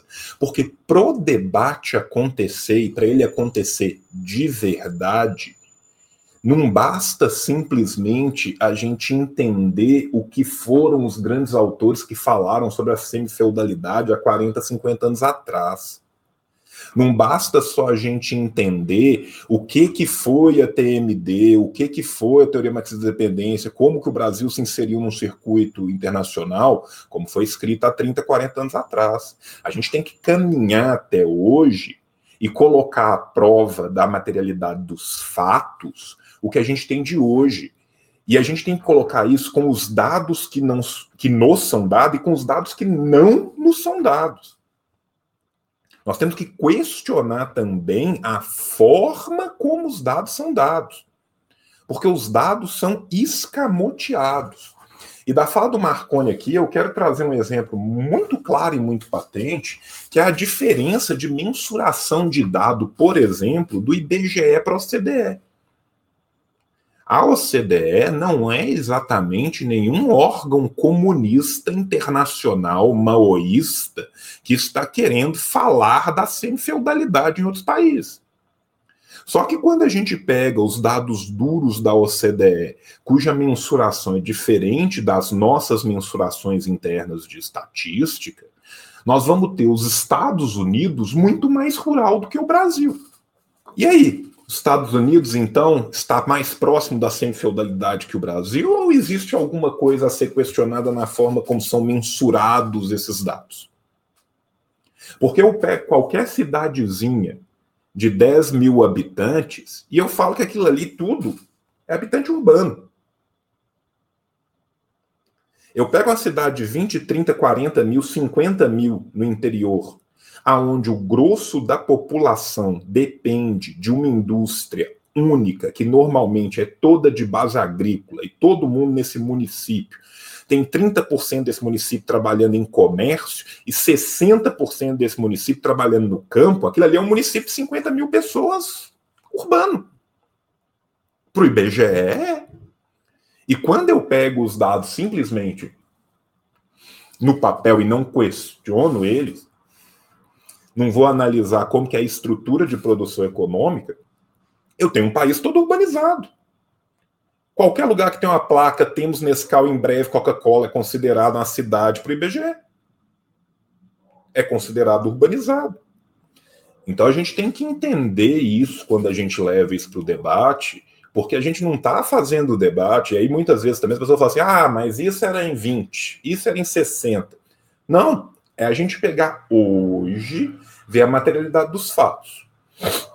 Quando a gente pega os dados do Ministério do Trabalho, quando a gente vai ver o que o sindicato das pessoas que são delegados do trabalho, que vão ao campo, que mesmo perto das regiões metropolitanas, vão desbaratar os grandes esquemas que tem, de trabalho servil, de trabalho análogo à escravidão. Gente, carvoaria. Minas Gerais tem carvoaria para cima e para baixo até hoje. Coisa mais comum que tem na carvoaria é você ter o armazém. No armazém da carvoaria, você é forçado a comprar todos os seus produtos, porque você lá habita por sazonalmente a grande maioria do seu ano. Pois muito bem, o arroz na cidade, o quilo custa cinco reais, no armazém da carvoaria custa 14. Aí você vai pegando no crédito, e vai pegando no crédito, e vai pegando no crédito. No final do primeiro mês você recebe 30, no final do terceiro mês você deve 200. Isso é um trabalho análogo à escravidão. E esse era um modo que era usado na Inglaterra dos cercamentos para criar exército de reserva. Então a gente tem que entender como que se dá isso. Como que isso se dá dialeticamente numa contradição com um modo de produção capitalista que hoje em dia é majoritário. Quando a gente fala de semi-feudalidade, a gente não fala de cavaleiro do, do rei Arthur, não. As pessoas acham que quando você fala o termo semi-feudal, para ser semi-feudal tem que ter castelo. É, é, é, é, uma, é uma caricatura para esvaziar completamente, completamente o que é o debate. Pois muito bem, caminhando mais um pouco, eu vou ir para a fala do Natan. Tá? Quando o Natan estava falando, eu estava pensando aqui como que a inserção do Brasil, esse Brasil semicolonial, esse Brasil, quer usar o termo semi-feudal, semi-feudal.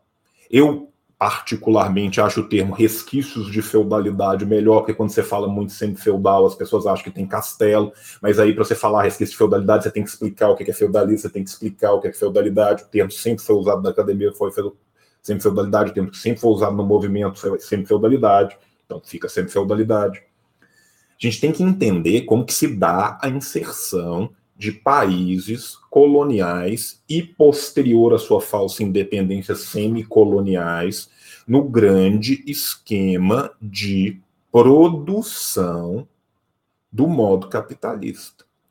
E nesse sentido, a gente tem que pegar alguns aportes, sim, da teoria marxista da dependência, porque eles falam muito bem de como se dá essa inserção macroeconômica global como face negativa da dialética nessa, nesse modo de produção global do capitalismo.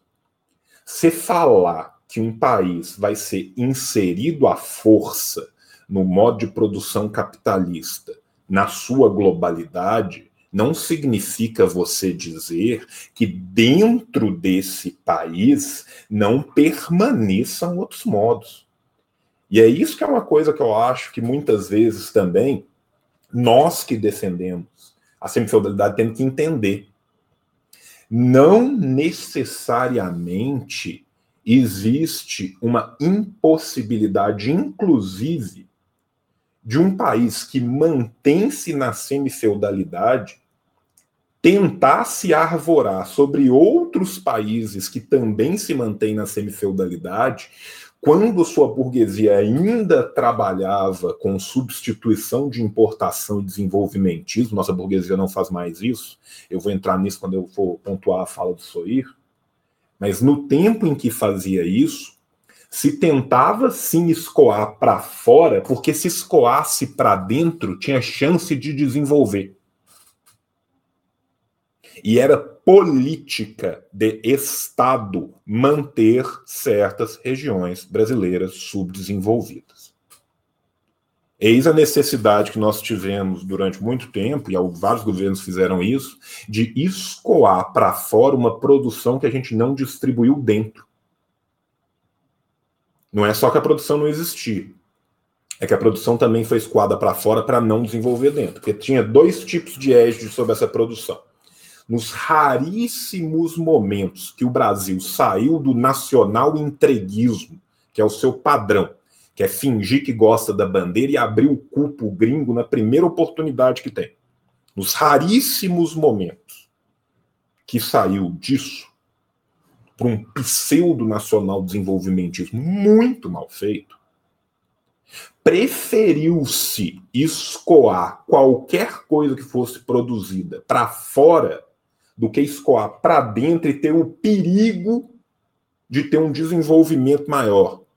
de distribuição de renda de certas relações em rincões que mantêm essas pessoas no poder. Porque a burguesia que foi, durante algum tempo, industrial no Brasil, hoje em dia ela é rentier. Hoje em dia ela é uma burguesia rentista. Nossa burguesia abandonou, tanto que o Brasil, você pegar os dados do Brasil, o Brasil vem se desindustrializando. Brasil vem se desindustrializando. Por quê? Porque a nossa burguesia achou melhor, uma vez que ela não fosse competir, que ela se tornasse gerente do capital estrangeiro dentro do Brasil. Tão lucrativo quanto, vou encher meu cu de dinheiro para ser gerente, jogo meus lucrosos, meus, meus vultosos lucros para o setor terciário, o setor de comércio, e vou ser gerente da exploração aqui dentro. Mas quando boa parte dela ainda não gerenciava, preferia mandar para fora do que correr o risco de ter desenvolvimento interno e distribuição de renda e tendência à mudança de modo de produção nas áreas que se mantêm feudais, nas áreas que justificam a semi-feudalidade do Brasil, precisamente porque eram dessas áreas que vinha o aporte político necessário. E o aporte político necessário é o a prova viva e cabal da condição semi-feudal brasileira.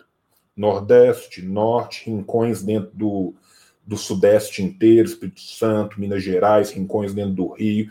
São Paulo, com raríssimas exceções, tem um, é um pouco diferente. Para o sul, abaixo, Santa Catarina quase inteira.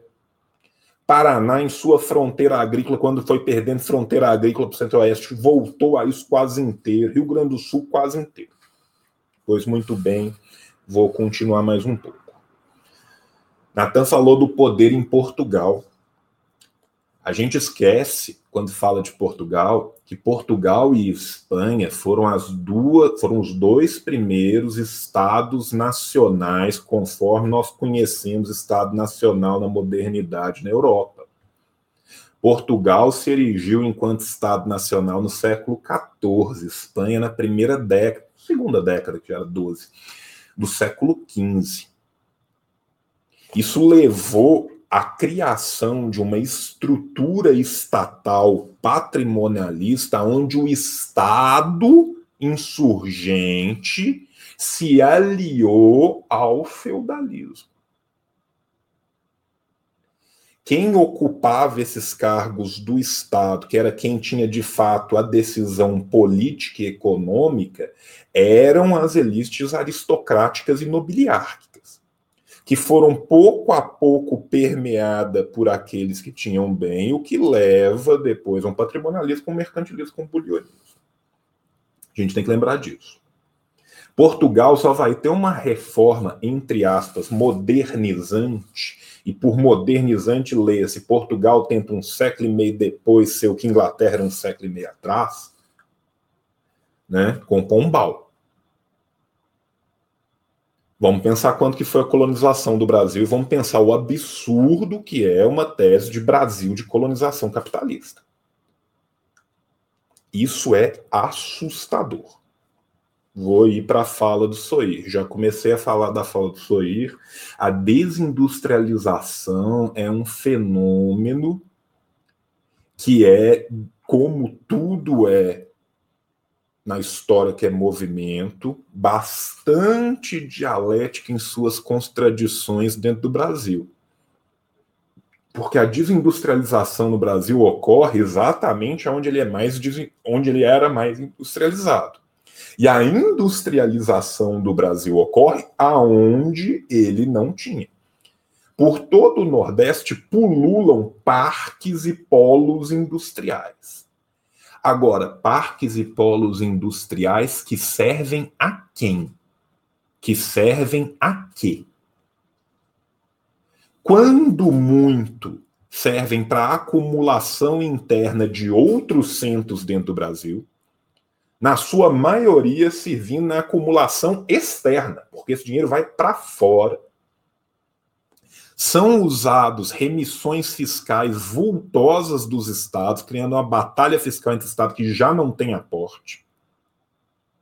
São usadas a mão de obra muitas vezes desqualificada para aquele trabalho, que vai ser pauperizada e explorada de formas que só quem conhece os lugares sabe o que, que é. O que, que a Braskem fez em Alagoas. O que, que são os polos industriais no Recife e por que, que existe tanta favela em volta daqueles polos. Então a verdade é que a parca industrialização que é feita é feita nessa forma dependente para exportação de capital, em sua maioria para fora do Brasil, e o pouco que fica dentro dos centros do Brasil, dessa burguesia rentista que achou mais barato se desindustrializar, aonde se tornou caro se industrializado. Continuando.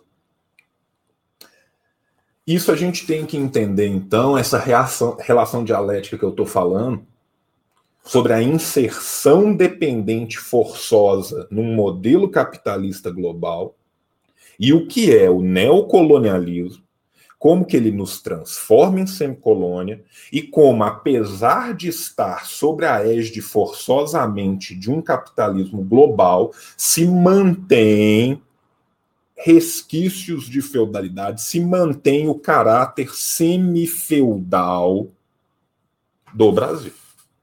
Isso é muito importante a gente entender, porque muitas vezes as pessoas brigam por algo que elas estão concordando. Nenhum de nós aqui está falando que o Brasil não tem luz, não tem indústria, não tem grid elétrico, não tem modo de relação capitalista aqui dentro, modo de produção capitalista aqui dentro. Não é isso que nós estamos falando. Nós estamos falando como que esse modo se desenvolveu aqui. Como que as características aqui vieram exportadas forçosamente pela colonização e como que elas se mantêm apesar de ser forçado sobre o Brasil um modo de produção capitalista que veio de fora porque foi necessário, que foi brigado enquanto foi enquanto se pôde para que não se mantesse, e que se mantém as escuras e não as claras. Porque se esconde, se esconde atrás de uma falsa camada de um capitalismo modernizante, a realidade nua e crua que pulula em todas as regiões do Brasil. Vou continuar. Marconi voltou e falou uma coisa muito importante as pessoas às vezes falam assim: ah, li o Capital. Qual livro que você leu? Um. E é isso. Marconi pontuou uma coisa aqui muito importante, que é a diferença do que vai ser a produção, do que vai ser o consumo, do que vai ser a circulação. E nós temos que sempre pontuar isso, porque é nisso que nós estamos mostrando aquilo que não querem que seja mostrado. Foi uma belíssima fala do Marconi, eu agradeço muito. Barbosa vai falar do sul do país. Quando a gente fala do sul do país, a gente tem que lembrar o que, que é expansão de fronteira agrícola. O sul do país entrou no declínio que ele entra, principalmente no seu interior, a partir das expansões de fronteira agrícola. Que é a mesma coisa que o centro-oeste começa a enfrentar a partir da segunda expansão de fronteira agrícola rumo ao norte do país né? E vai ser exatamente isso que vai criar esses exércitos de reserva e que funcionam como funcionaram os cercamentos na Inglaterra. O Henrique, no final, falou uma coisa muito importante, que é como que a historiografia trata. Mais do que como a historiografia trata, é qual historiografia que é escolhida a dedo quando se vai falar de algumas coisas. Essa foi uma discussão principalmente da década de 70 e da década de 80, quando se abandonou na historiografia as questões sobre a semifeudalidade, para se abraçar uma ideia que vinha de fora e que não vinha de fora à toa.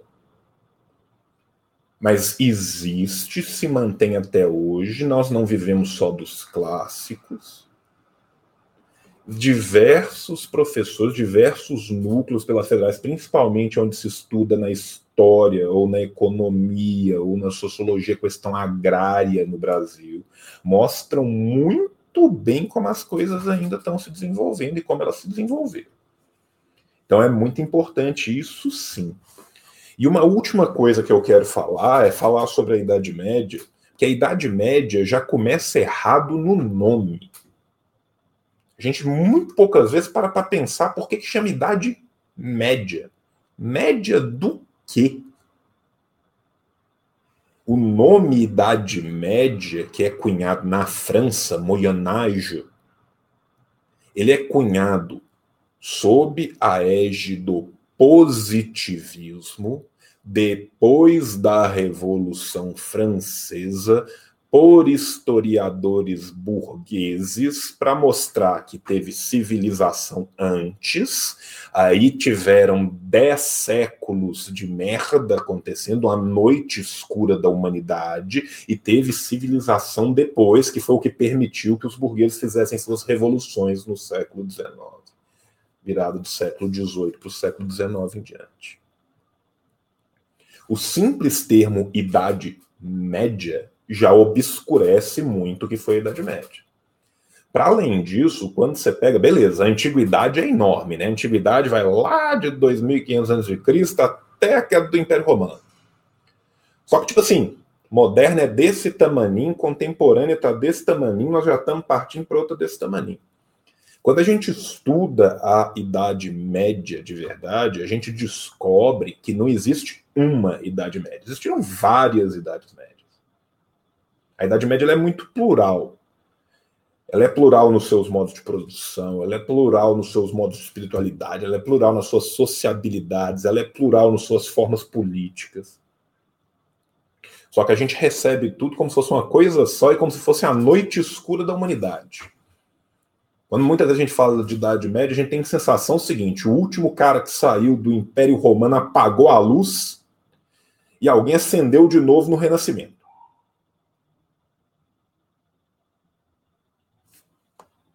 Isso não é verdade.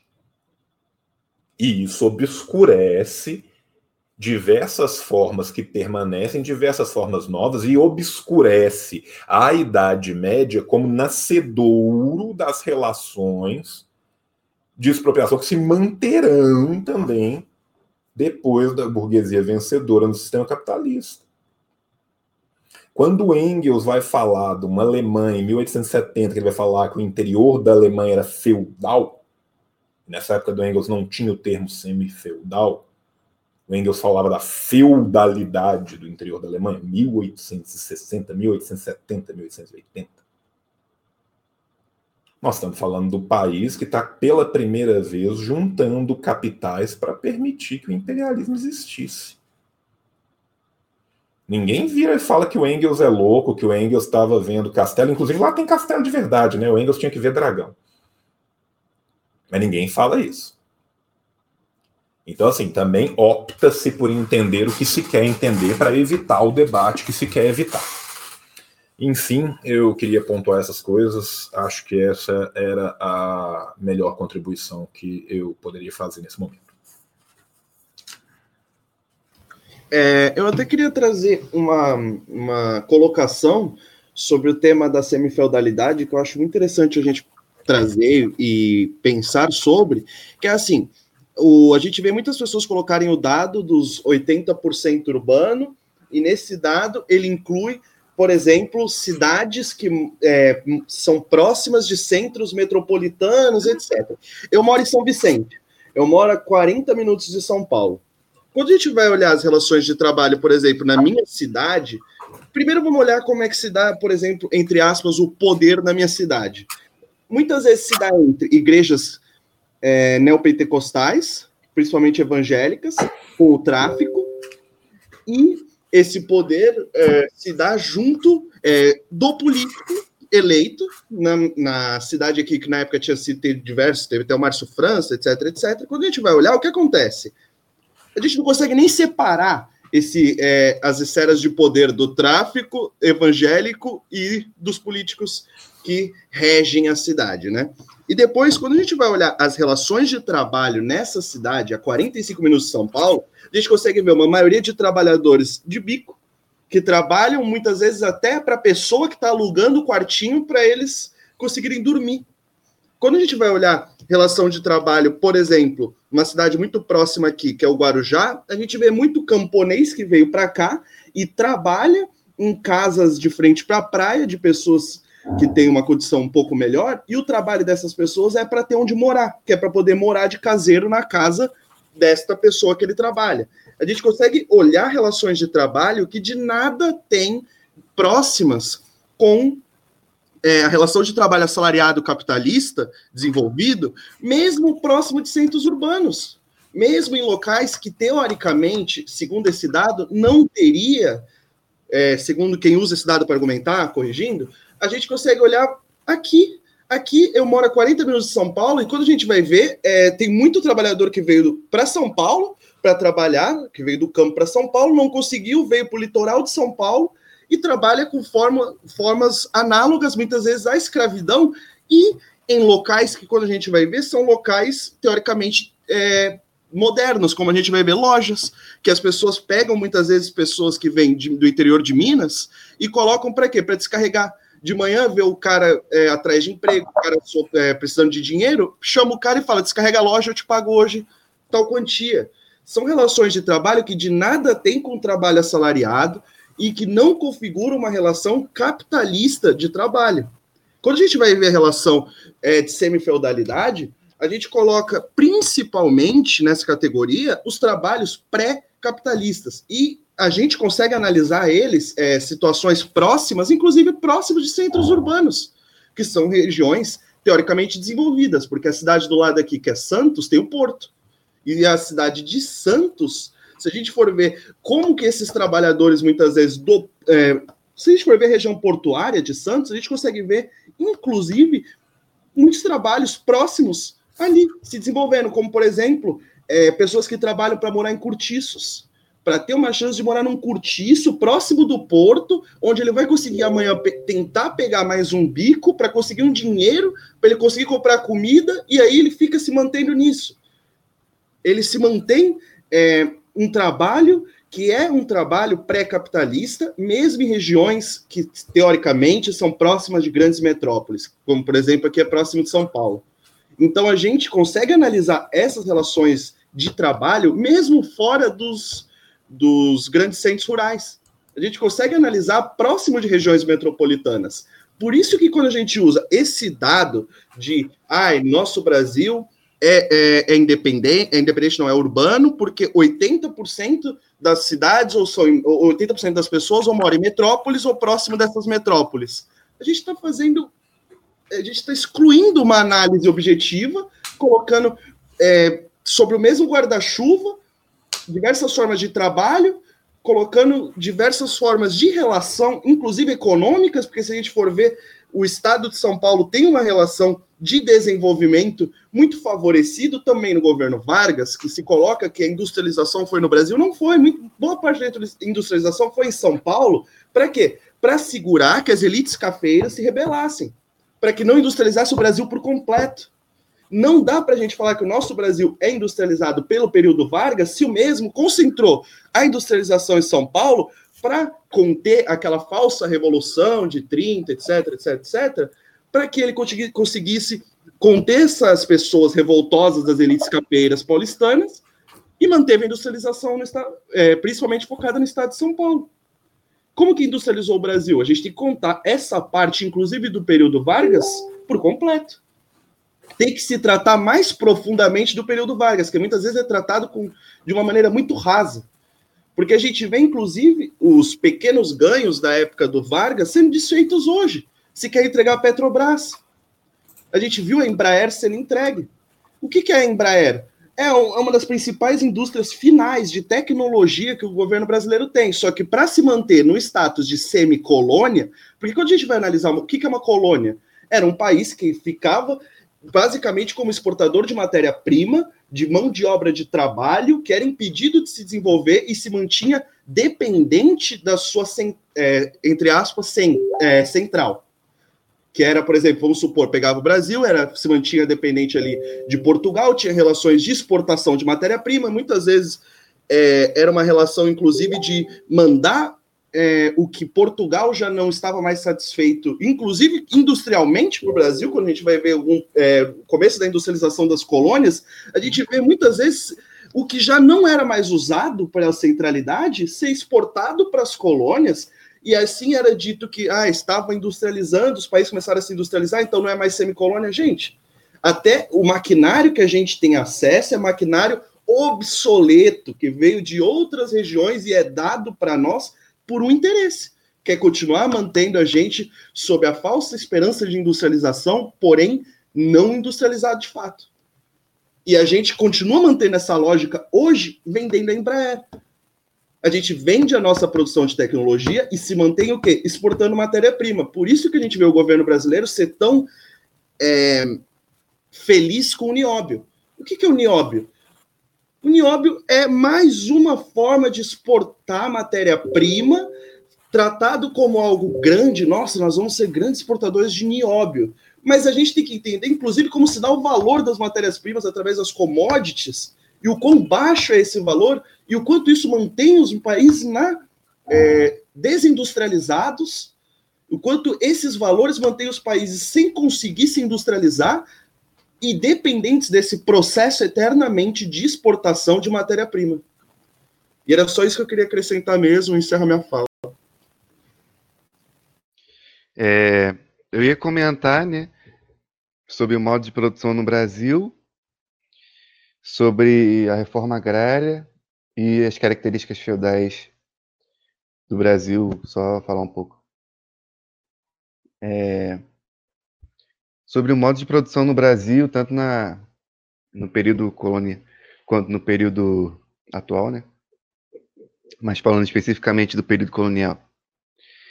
É, então, no Brasil colônia, é, todos os elementos da formação social eram submetidos ao monopólio da terra. Ou seja, é, todos, os modos de todos os modos de produção, quer dizer, os meios de produção, né? É, as máquinas, tudo mais tudo que existia era submetido ao monopólio da terra, inclusive a distribuição e a circulação. É... E aí comentar um pouco sobre a questão do feudalismo. Tipo, o feudalismo ele é um passo à frente em relação ao escravismo, aumentando a produtividade do trabalho. O Alberto Passos também fala isso, sobre o fato do servo ser livre e tal, e do escravo não. Mas que na colonização o feudalismo teve que regredir ao escravismo. É, exatamente também. Além do fato do Brasil não ter é, uma economia nem escravista nem feudal antes dos portugueses chegarem, a própria questão de é, manter o Brasil o mais atrasado possível para que ele não se desenvolvesse e tudo mais. É, então, o feudalismo e a colonização teve, teve ainda que estabelecer muitos aspectos da economia natural e isso é muito importante para entender o Brasil e tal. É, até para entender os elementos é, que eram meio marginais, vamos dizer assim, em relação a, ao feudalismo no Brasil. Por exemplo, é, os, os pastores né, de, de, de gado e tal, que, que eram homens indomáveis, como dizia o Sodré, né, é, eles também é, reservavam muito da sua vida a essa questão de economia natural, trocas em espécie e tudo mais.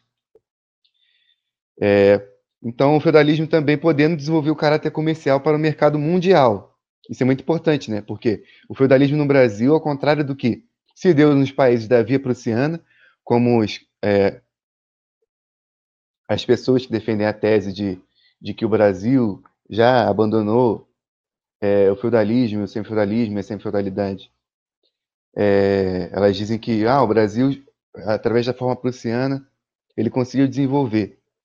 Sendo que em todos os lugares que é, a forma prussiana ela se deu, como por exemplo é, na Espanha, como por exemplo na Prússia, como o Alberto Patos fala, no Japão, é, no sul dos Estados Unidos, o feudalismo ele era voltado para é, o consumo interno, para o mercado interno e não para o mercado externo. Né? Então, ele acabava dinamizando o mercado interno, levando novos é, meios de produção mais me mecânicos e tudo mais, é, formas de trabalho mais, mais avançadas, mais progressivas é, para dentro do latifúndio, fazendo com que o latifúndio gradualmente se adaptasse à nova realidade do capitalismo e tudo mais, né? Isso é muito importante exatamente pelo ponto que eu vou chegar um pouco mais na frente. É, então, o escravo, é, as formas escravistas, quer dizer, elas se entrelaçavam com as formas servis de produção. Né? Então, as relações de produção no Brasil, apesar de ter uma circulação monetária e tudo mais, que era externa, né? Porque até o próprio Nelson Werneck também fala isso, que demorou um tempo para o Brasil ter de fato um mercado interno é, que fosse um, era um mercado também marginal e tal, como por exemplo se deu no período aurífero ou no período é, que foram descobertas pedras preciosas em Minas Gerais, tudo mais, que tinha um mercado é, marginal internamente e tal. Então, nesse período, esse mercado ele era praticamente inexistente. É, então, existia o fenômeno da circulação monetária, principalmente externa, mas ela não altera de nenhuma forma o caráter feudal da economia no Brasil é, e o caráter servil ou escravo do trabalho no Brasil. Então, o escravo ele provia seu sustento dedicando certa parte do tempo à pesca ou à lavoura. Ou seja, ao mesmo tempo que ele dispendia o trabalho escravo, ele também é, realizava trabalho serviço. Dessa forma, o trabalho escravo se misturava com o regime de renda-trabalho e renda-produto. Isso se relaciona com o comentário do João e também o comentário do Soí sobre o Nordeste. É, e aí eu, eu, fiz uma transcrição literal do Engels, que está no texto, que diz assim: O estágio da produção mercantil, escreveu Engels, com o qual começa a civilização, distingue-se do ponto de vista econômico pela introdução, primeiro, da moeda metálica e com ela o capital dinheiro, empréstimos de usura, Segundo, dos mercadores como classe intermediária entre os produtores. Terceiro, da propriedade territorial e da hipoteca. E quarto, do trabalho escravo como forma dominante de, da produção. O capitalismo só se tornou possível com a Revolução Industrial. O salto qualitativo foi o fim da coação feudal, da coação extraeconômica sobre o trabalhador, para que pudesse vender livremente sua força de trabalho para o capitalista. Ou seja, as formas capitalistas de produção passaram a ser a regra. É, o caráter comercial da produção e as ocorrências esporádicas do salário coexistiram com a escravidão e com o feudalismo, somente adquirindo plenitude com o modo de produção capitalista na indústria. É, e no Brasil, a característica fundamental da produção era a propriedade agrária feudal. É, como eu falei lá no início, se você fosse dono da terra no Brasil, você detinha é, a posse também, ou o poder, sobre todos os outros os, os outros meios de produção que não fossem a terra. Então a terra é um meio de produção fundamental nesse sentido, de que ele é muito maior do que a circulação de mercadorias. É, o fato da colheita se destinar à metrópole expressa o colonialismo e também expressa o atraso do Brasil e da sobrevivência é, dessa semi-feudalidade, desse semi-feudalismo e tudo mais. O caráter semicolonial do Brasil é o que expressa é, a, não, é, a não dinamização do mercado interno a ponto de fazer o Brasil se industrializar e tudo mais. É, isso é muito importante, tipo assim, exatamente pelo ponto que eu vou entrar agora, que é a reforma agrária. Porque isso justifica necessidade da reforma agrária no Brasil. Se o Brasil fosse capitalista no colonialismo e a propriedade de terra fosse capitalista, então o Brasil não precisaria de reforma agrária, né? que é uma divisão democrática das terras é uma democracia agrária, é, é divisão da propriedade privada mesmo, é, é a reivindicação, reivindicação do camponês que existe no Brasil hoje pela propriedade privada. Não é uma reivindicação é, socialista, é uma reivindicação democrática é, e democrática burguesa que tem como objetivo a propriedade privada para os camponeses. E se o Brasil fosse capitalista agrário, isso significaria que não teria sentido a reforma agrária. Porque aí a gente ia ter que é, tornar nossa, nossa, nossa, nosso capitalismo agrário mais capitalista ainda. E isso não fazia sentido nenhum. Não faria. Né? Ou seja, pressupõe uma evolução gradual da pequena propriedade para a propriedade coletivizada e a injeção de mais capital e mecanização na agricultura. Ou seja, essa teoria do capitalismo colonial é uma teoria reacionária e conservadora, como o próprio Alberto Passos diz. É, a reforma agrária serve não para tornar a economia mais capitalista ou para simplesmente tornar é, tornar é, a economia socialista, mas para extirpar as relações de produção de tipo feudal e não de tipo capitalista. Que não faz sentido distribuir propriedade privada se o Brasil já é um país plenamente capitalista no campo. É, é, e tem sido infrutífera a tentativa de salvar a economia latifundiária da crise a que está submetida. Sem a reforma agrária e o desbarate das relações de produção caducas, as forças produtivas não podem desenvolver-se. É, então, o, o, modo de produção é, no Brasil colônia é, o latifundismo feudo-colonial, como diz Alberto Passos. Eu, às vezes, gosto de chamar também de é, é, latifúndio feudal escravista também, eu acho que é um termo interessante que outros camaradas usam. Mas, enfim, essa, essa, esse modo de produção ele justifica a necessidade da reforma agrária no Brasil, que nunca foi feita, e é questão é, fulcral para o avanço ou não da Revolução Brasileira. É, e aí, entrando num ponto aqui, que é meio extenso, mas as características feudais do Brasil. O fato da terra ser o meio de produção fundamental é uma característica peculiar às condições históricas pré-capitalistas. A terra não é o elemento fundamental da produção em uma agricultura capitalista, mas os meios mecânicos, perdão, mas os meios mecânicos de trabalho, as máquinas, os instrumentos de produção, as construções, os elementos técnicos e científicos. Dominar a terra no Brasil significa monopolizar todos os meios de produção agrícolas.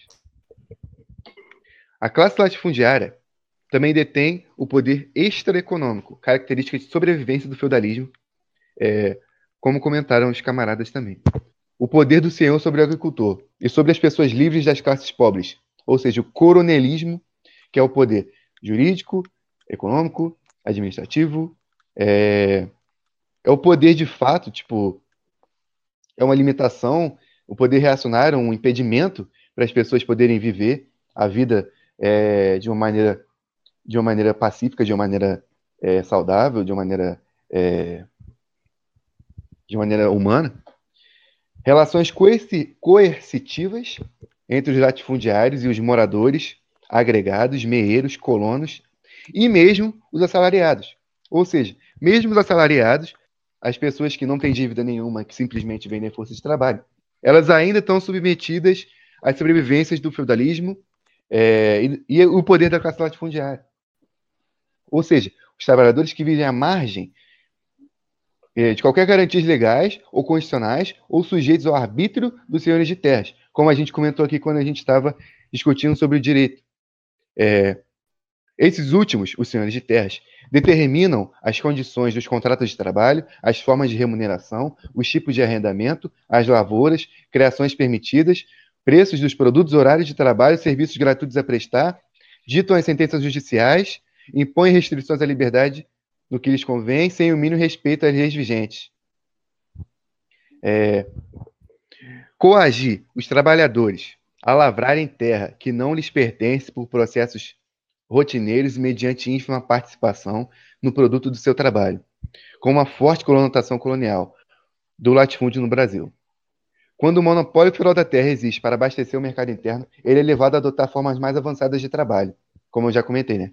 E produção capitalista, assim, aburguesando-se. O sistema latifundiário no Brasil é voltado para exportação, exportando também parte da renda e dos lucros, transferindo à classe latifundiária o ônus para seus trabalhadores. Em segundo lugar, porque o sistema latifundiário feudal colonial exige como peça inseparável a organização de uma rede de intermediários compradores e intermediários usurários, que são aqueles. É, me falha a memória agora o nome que se dá, que as pessoas geralmente dão e tal. É, os atravessadores, exatamente, os atravessadores. Facilitando a transferência dos lucros para as mãos trustes internacionais, reduzindo a remuneração do trabalho agrícola.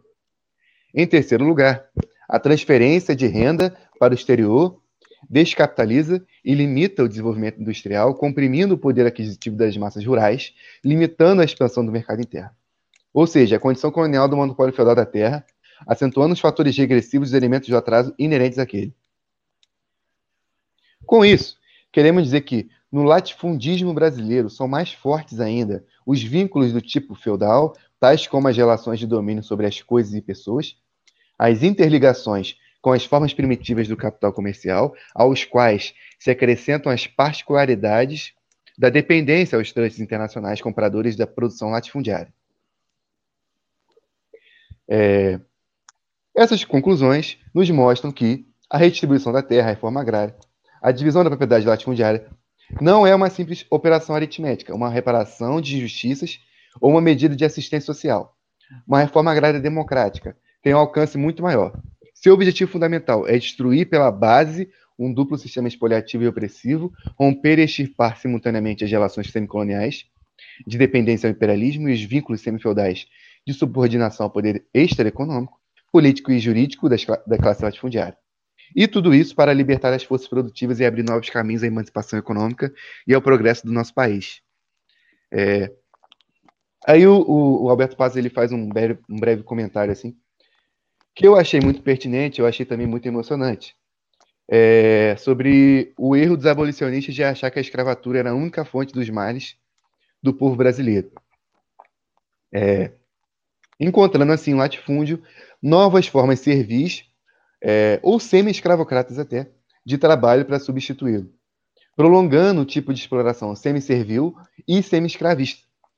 É, os instrumentos jurídicos necessários para a reintegração do sistema latifundiário em suas mais remotas tradições foram a Lei da Locação de Serviços e os famigerados contratos de parceria, uma ardilosa recomposição legal instituída pelo senador Vergueiro dos velhos costumes soterrados com a Idade Média. Aí eu fazia uma transcrição literal aqui do, do Alberto Passos, na, na, é, na breve explanação que ele dá aqui dos, dos, dos, dos abolicionistas. Então ele diz assim: a história deu razão aos abolicionistas mais esclarecidos, que não alimentaram aquelas ilusões. Eis o pensamento de um deles, André Rebouças, que conserva a mais completa atualidade, expresso em cartas dirigidas a seus amigos. Entre aspas. 12 de, maio, 12 de março de 1897, meu querido Nabuco, produziram-me grata emoção estas doutas palavras de seu venerado pai, citadas à página 130 da Revista Brasileira, de 1 de fevereiro de 1897.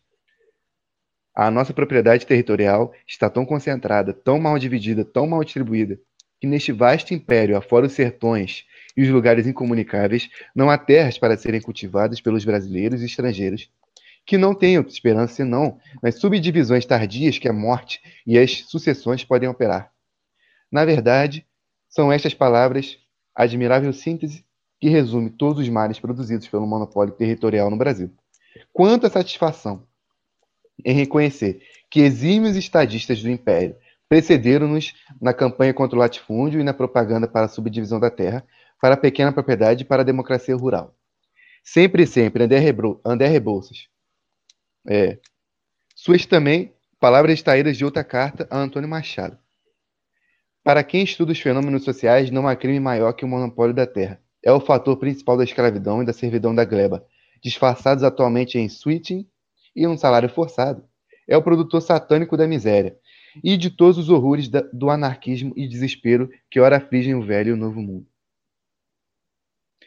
Aí eu também queria puxar uma discussãozinha com vocês sobre é, a sequência desse texto que a gente leu. Tipo, eu postei lá no, no grupo os dois, os dois textos. É, os dois textos assim, tipo, é, o, é, o recorte e tal lá do, do livro do Alberto Passos e o recorte feito naquele livro da questão agrária. E aí na sequência tem aquela, tem aquela discussão sobre a Seis Maria e tal, que também é a transcrição literal do Alberto Passos no outro capítulo lá.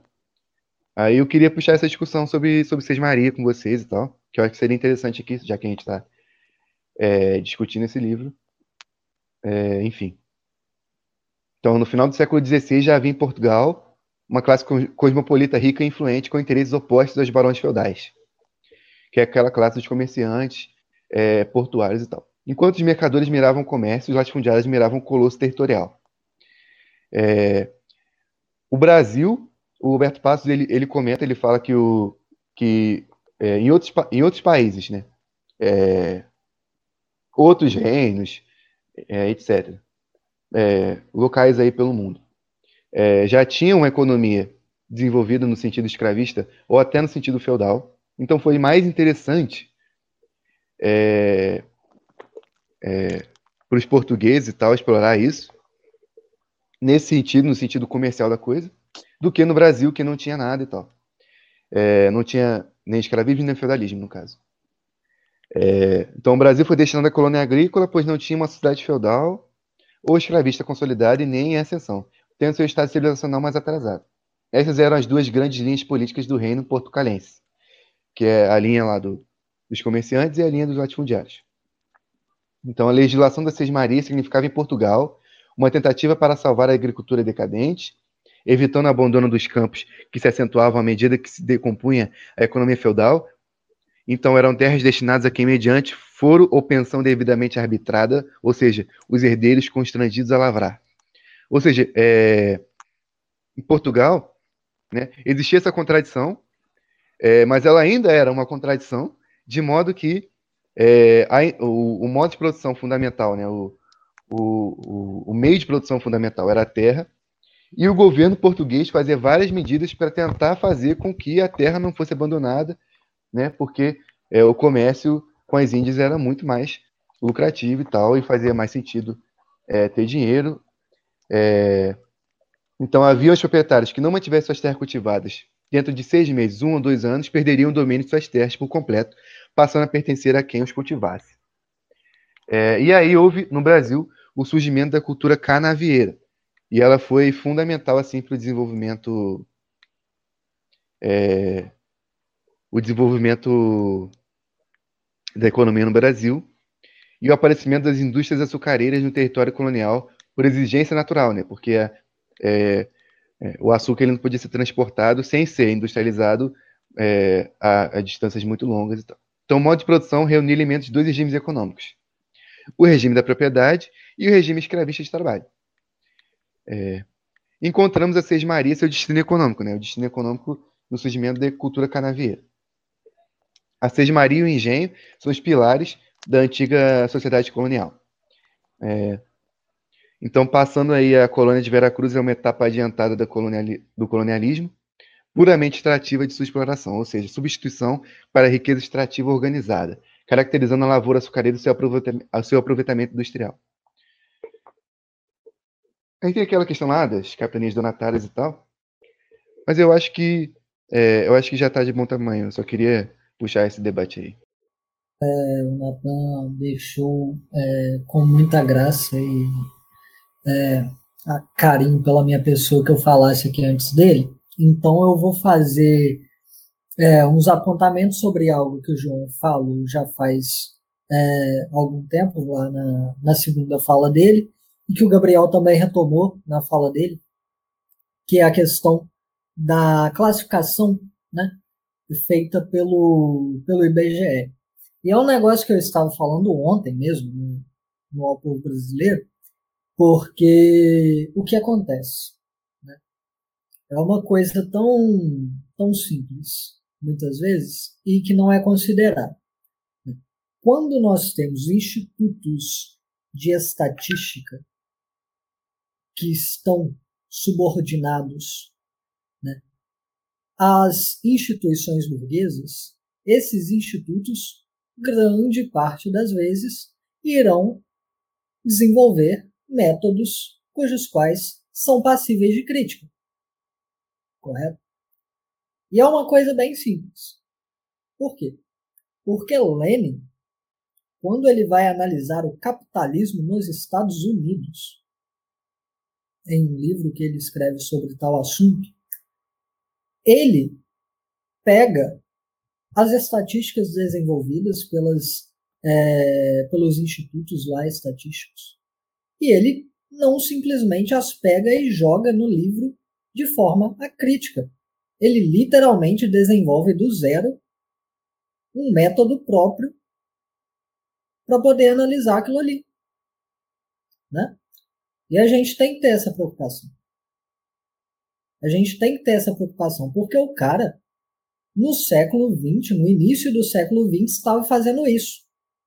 Com o pouco de informação ali, comparando-se com hoje em dia, que ele tinha para fazer. Enquanto a gente aqui com uma, uma gama de informações e de possibilidades, nós não paramos para analisar que nós temos que fazer isso. Né? Nós temos que fazer essa crítica. E ou concordamos acriticamente ou discordamos acriticamente. A questão é exatamente fazer a crítica judiciosa daquilo que está sendo posto. Né? Não podemos de forma nenhuma nos perder no que está é, sendo postulado e, ao mesmo tempo, não podemos também simplesmente negar. Né? É, e continuando aqui, como Nathan disse que eu podia falar com calma, então eu farei os demais apontamentos também. Quando nós olhamos para o Brasil, tendo-se a questão da semifeudalidade em mente, o que a gente vê é exatamente algo que Stalin vai falar sobre em sobre é, o materialismo histórico e sobre o materialismo dialético. E ele fala de forma bem simples, bem compreensível, que é exatamente a é, contradição que é posta entre as forças produtivas e os modos de produção. E quando ele fala isso, ele está falando, é interessante notar, ele não está falando da Revolução de 1917. Não é o exemplo que ele usa, na verdade. Ele vai usar o exemplo logo no final do, do parágrafo sobre a Revolução Democrática de 1905. Né? Então, assim, quando você tem a caducidade de um modo de produção em relação às forças produtivas, você tem que analisar isso em relação à materialidade de sua nação. E no Brasil, levando-se em conta a semifeudalidade, que torna-se inegável a partir do momento que estudamos é, o, o, os modos de produção e a utilização das forças produtivas no campo, né? Levando-se em conta isso, como Pedro bem falou, é necessário que nós tenhamos uma atenção gigantesca às reivindicações democráticas, correto? Porque a nossa nação ela vive sob a imposição do desenvolvimento desigual desde os tempos de colônia ainda não saiu disso. Então, as reivindicações democráticas devem ser feitas e devem ser levadas a cabo. Agora, isto também levando em conta algo que Nelson Werneck Sodré vai colocar imperialismo e neoliberalismo de forma é, muito simples, que é a subordinação da democracia ao socialismo? Porque não estamos aqui para é, propor, promover reformismo. Né? Então, a subordinação é indiscutível, porque a democracia, apesar do que se fala sobre, e eu escrevi aquele texto, creio que alguns aqui tenham lido, ah, talvez a grande maioria tenha lido, sobre a questão do eurocomunismo, quando você tem a subordinação do socialismo à democracia, a coisa desanda. Né? Porque a democracia ela nasce com, da forma que nós conhecemos, com a burguesia. Né? Então, nós temos que superar a questão democrática mesmo. A questão democrática, quando se chega ao comunismo, ela é um hábito. Ela não é mais é, um, uma instituição formal que é simplesmente formal, é que não se verifica na materialidade para a grande maioria. Portanto, temos que subordinar. Portanto, temos que subordinar, por exemplo, a burguesia nacional as necessidades dos trabalhadores, dos proletários e dos camponeses. Sim, isso é muito necessário. Agora, a unidade de classes que é necessária para que levemos a cabo esta revolução democrática, que nos preparará e que será o caminho para o socialismo, também é necessário. E apenas comentando aqui um último ponto, né? é, há uma, uma tese que circula, que também foi comentada aqui, creio que pelo, pelo Vitor, é, que circula dizendo por aí que é, o, o Brasil é uma nação tanto de capitalismo plenamente desenvolvido, né, o que já seria uma consideração é, errônea, tendo em conta a, os desenvolvimentos econômicos aqui dentro, né? E como o João bem colocou, é, que foi é, exatamente que eu, o que eu quis é, dizer ali quando eu falei sobre a situação do Brasil em relação ao mundo, né? Nós somos uma nação que está inserida no mundo capitalista, numa lógica capitalista de produtividade, enquanto, ao mesmo tempo, temos aqui dentro né, o problema do semifeudalismo. É, e há essa, essa teoria que circula de que o Brasil, além de ser uma nação plenamente capitalista, é também uma nação imperialista, que é o que o Vitor tinha falado. Né? E isto é, dizem que o Brasil é, é imperialista frente às nações latino-americanas, as demais nações.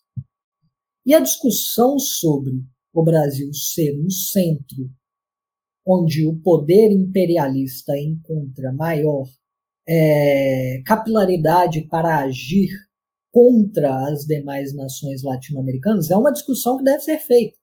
Não é uma discussão que deve ser rechaçada mas ela deve ser feita com responsabilidade. Certo? Porque falar que o Brasil é uma nação imperialista é negar que nós vivemos sob um regime capitalista com traços de semifeudalidade, é negar que a nossa burguesia, grande burguesia, grande parte dela é burocrática compradora.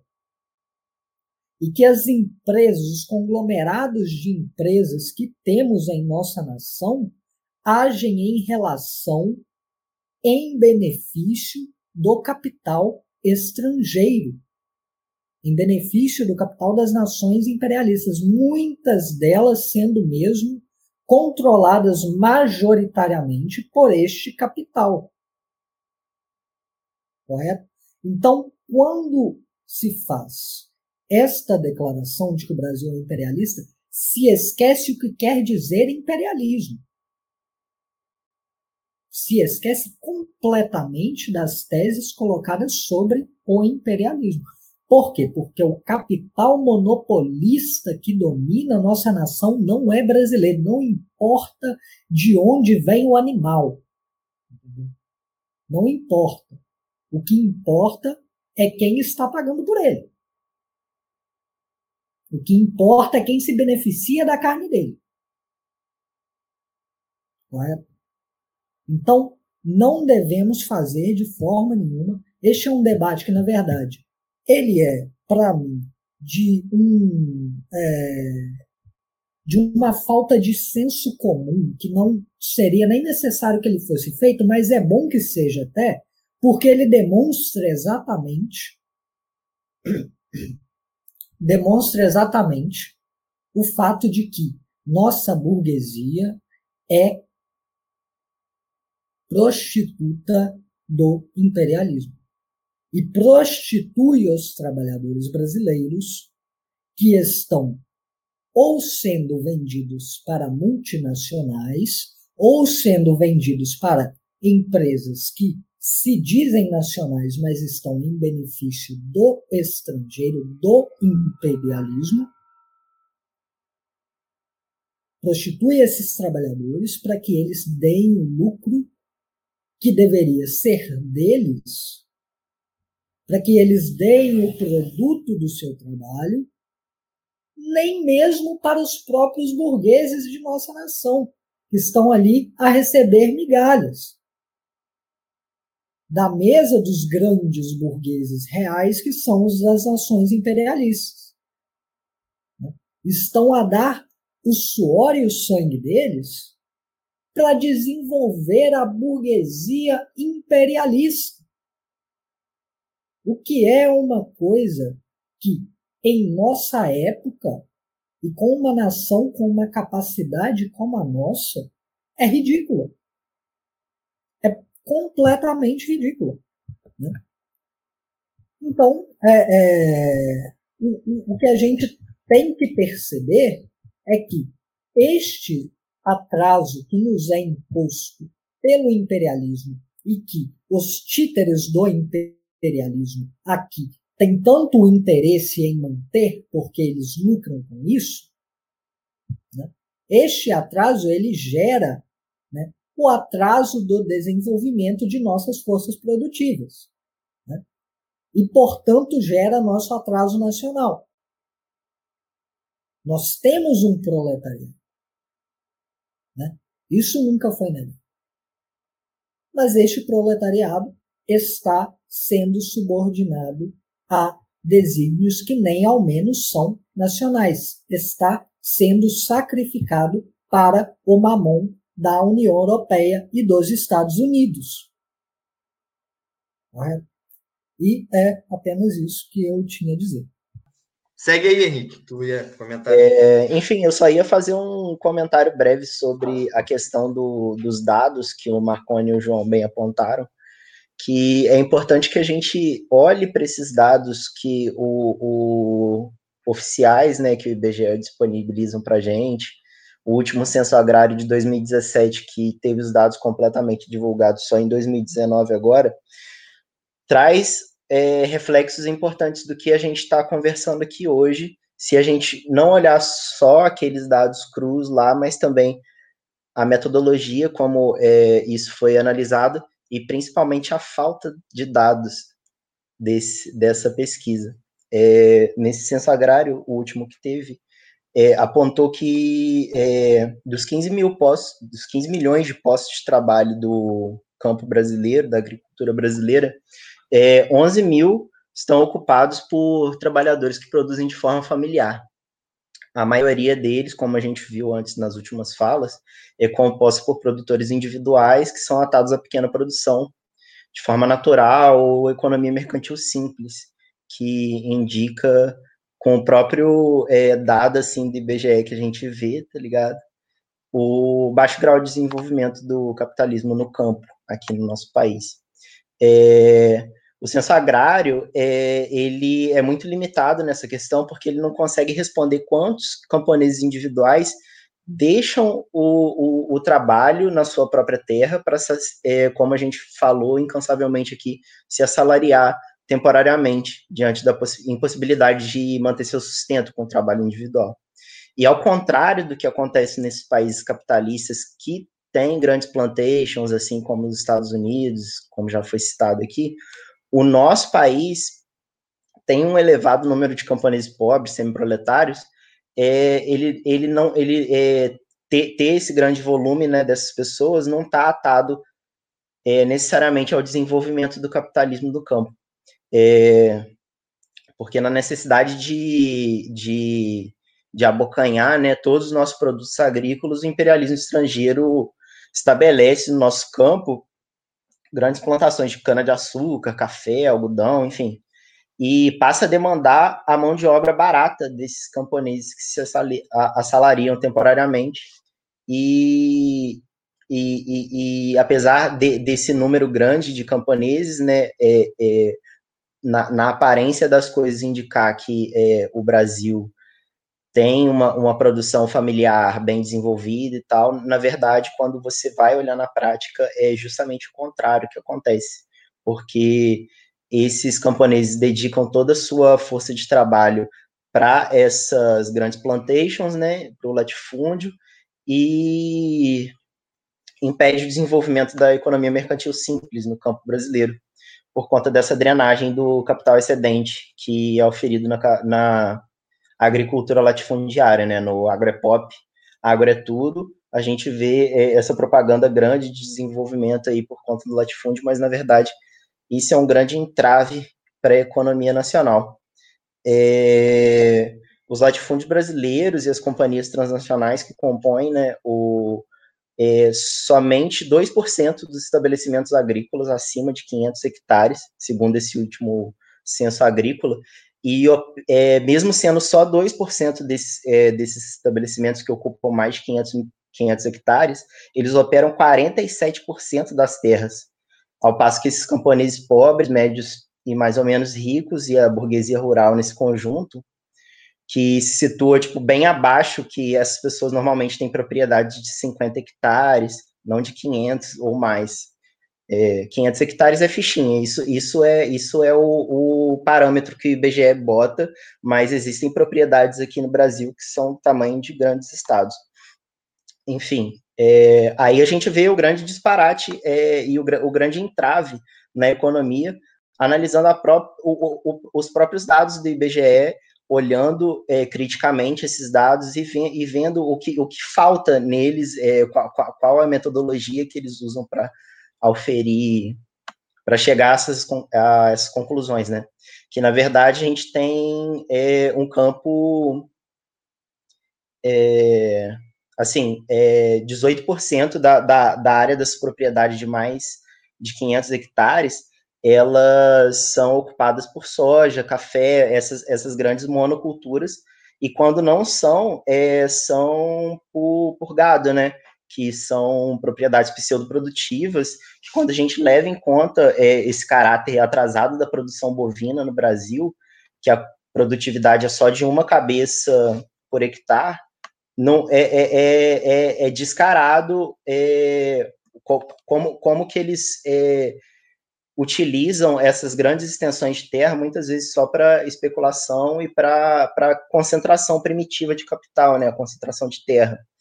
É, e no mais é isso, a gente, a gente vê que com, grande, com, com o grande grosso de, desses camponeses pobres produzindo todo o alimento que a gente consome, 70% é produzido por eles, mas a grande produção mesmo que a gente vê sendo propagandeada como desenvolvimento no nosso campo é, na verdade, o grande entrave para o nosso campo, porque a gente não percebe nenhum fruto disso.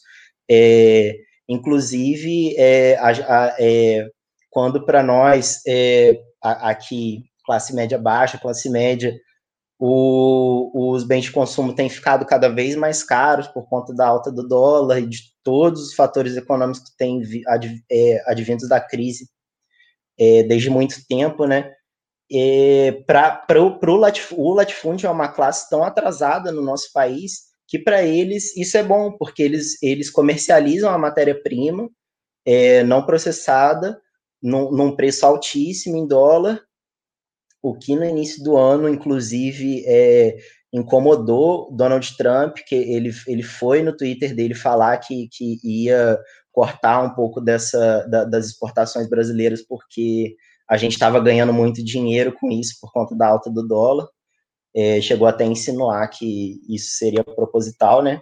Mas quando na verdade é só é só a realidade se mostrando contraditória como ela é e a gente tem que ser bem atento e vigilante na hora de, de, de, de, de não, não simplesmente é, rechaçar esses dados que essas grandes instituições trazem para a gente, mas pegar eles e analisar de forma crítica.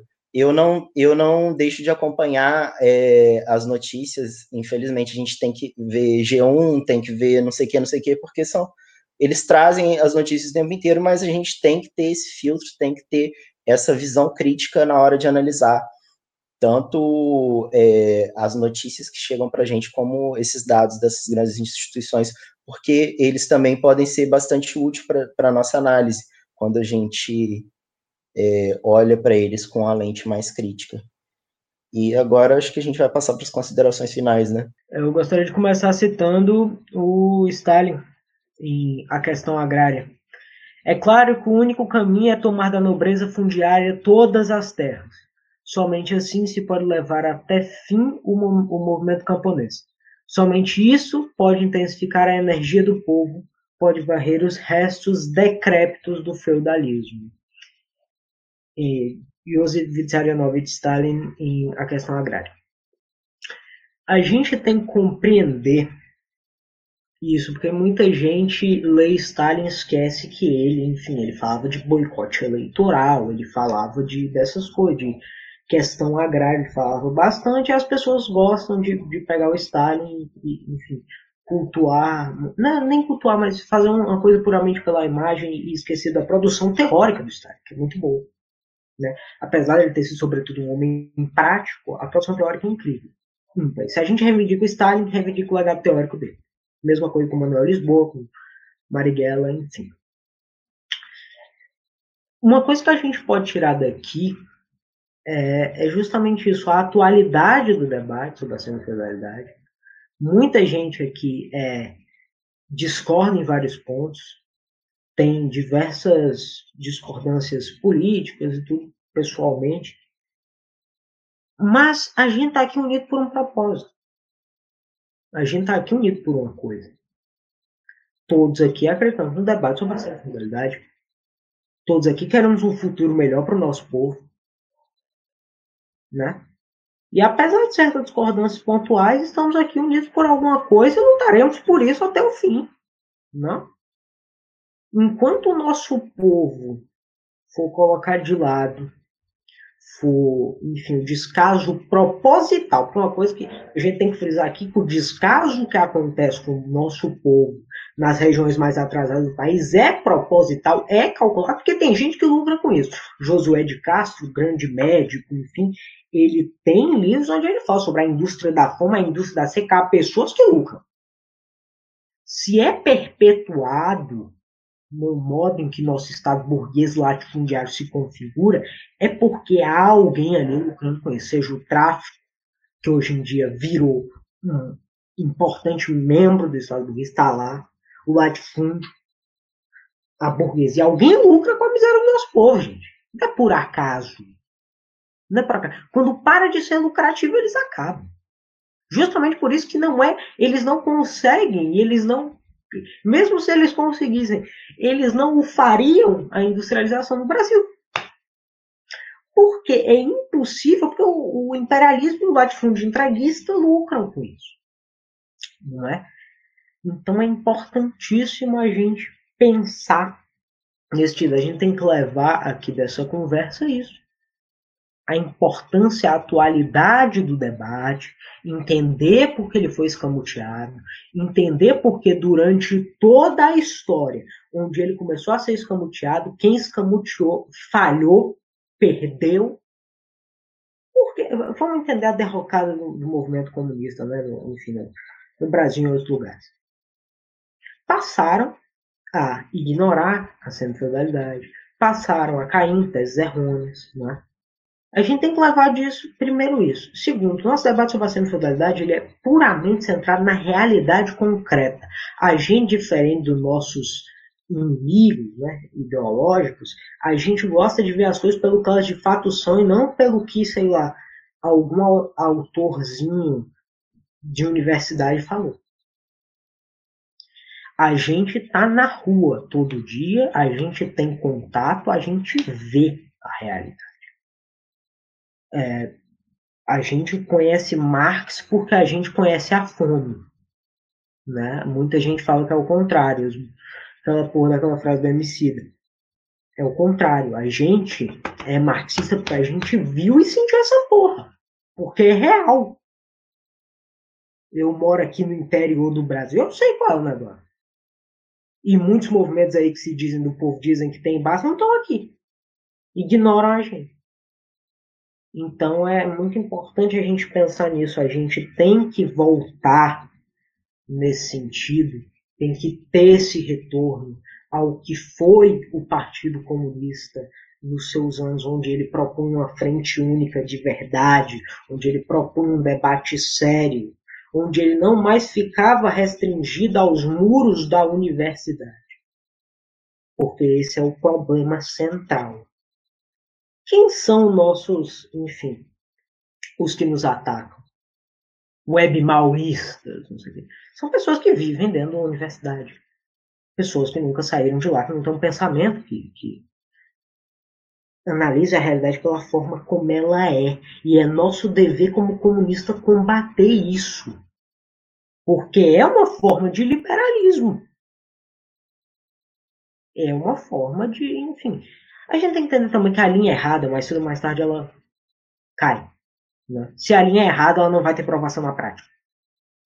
Então a gente tem que levar disso aqui, esse, a atualidade do debate e varrer os restos decretos do feudalismo. Né? Porque já tá demais, real, tipo. A conjuntura tá apertando a cada dia. A gente vê as pessoas cada vez mais descrentes na máquina burguesa e vê a atitude dos partidos comunistas diante disso, você fazer nota de repúdio é uma vergonha, uma desmoralização do Partido Comunista. Ver que não mais o partido ele age com o povo e sim dentro da universidade é uma vergonha. O dever do Partido Revolucionário é fazer a revolução. E se ele não vê a realidade, se ele não percebe esse tipo de debate sobre a semi-feudalidade, ele não pode ter base no campo, porque ele não tem capacidade de ver a realidade do campo. Ver que a conjuntura está apertando e o máximo que a gente tem é nota de repúdio é cagar na cabeça de um monte de revolucionário que deu a vida pelo nosso país. É cagar na cabeça do Pedro Pomar, é cagar no legado do Manuel Lisboa, do Carlos Marighella, dessas pessoas que deram a vida pelo povo. Deram a vida por essa causa. E todo dia 500 notas de repúdio são redigidas e nada é feito. 500 protestos pacíficos são feitos e nada muda na realidade do povo trabalhador. Porque não tem a capacidade de observar o que está acontecendo com o nosso povo. Não tem coragem de sair de casa e conversar com o trabalhador acha que o trabalhador misteriosamente vai andando, andando dia e vai tropeçar com o teu partido. Não existe isso, cara. Uma revolução não é feita da noite para o dia. Não é feita por nota de repúdio. É um trabalho, é uma construção. E esse pessoal, não me surpreende que esse pessoal sempre tem a tese de que ah, Stalin não estava na Revolução Russa, então. Porque eles acham que a, a Revolução Russa foi um dia que todo mundo acordou e fez a Revolução. Não sei se vocês conseguem me compreender aqui. Não sei se eu estou sendo claro. Mas o momento pede radicalidade. E se a gente não tem a radicalidade necessária, a gente vai morrer debatendo em DCE e sem fazer porra nenhuma que mude na vida do trabalhador. E é isso aí. Essa é a minha fala, a rebelião se justifica. É, puxando aqui as considerações finais, é, gostaria de agradecer mais uma vez a participação do nosso amigo João. É, o encontro de hoje, como o Pedro mencionou no início, ele é fundamental para essa nova virada do nosso cronograma, é, porque é, é nesse contexto que se inicia nossos estudos sobre a questão agrária, sobre a realidade brasileira, e que a gente vai estar fazendo um balanço todo sábado sobre é, esses apontamentos até o final de outubro. E muito obrigado pela contribuição, João, pelo seu tempo, pela sua disponibilidade. Obrigado pelos apontamentos, pelos aportes. E como considerações finais, eu queria deixar aqui algo que foi pontuado tanto pelo próprio João, como foi pontuado também pelo Pedro, pelo Marconi, pelo Soir, nos apontamentos que versavam sobre a questão do poder e como que a tomada do poder foi um ponto crucial para a efetivação de fato da revolução burguesa e para a consolidação do salto qualitativo do feudalismo para o capitalismo em si. E é justamente nessa concepção que a gente tem que ter em mente que os resquícios de, de feudalidade, esses traços que são pré-capitalistas, eles estão presentes é, e, e, estão é, até mesmo personificados né, na, nas nossas classes dominantes, é, nesse grande latifúndio, na burguesia compradora. Não é nem um pouco difícil, assim como os camaradas pontuaram aqui, é, cada um sobre a sua própria realidade, e mediante a vários, é, várias localidades diferentes no nosso Brasil, a questão com que a, as classes dominantes se, se arranjam e, enfim, desenvolvem os tipos de dominação política e econômica e a, a forma com que essa dominação ela é um entrave para o desenvolvimento da nossa nação, uma vez que todo esse tipo de exploração ela tem o caráter principal de subjugar o nosso povo e atender os interesses é, do estrangeiro. Então, a partir disso, a gente fez uma sistematização boa sobre todos os laços né, de, desses elementos retrógrados, a forma com que o latifúndio ele se manteve ao longo desses quatro séculos. Isso é, é, é até o nome do, do, próprio livro né, do, do Alberto Passos é, Guimarães.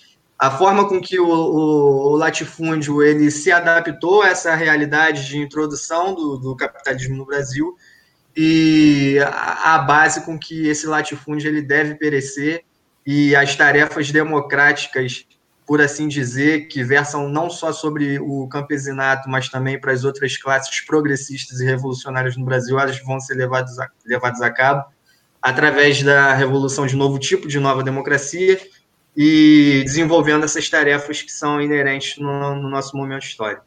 É, passo aqui para o João, é, agradecendo de novo. Obrigado, João, e encerro minha fala. Então, primeiro, né, agradecer mais uma vez a, a, todos os camaradas que aqui me receberam.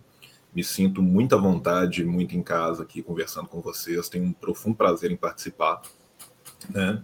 Queria fazer alguns breves pontuamentos, algumas breves pontuações sobre a, algumas falas passadas.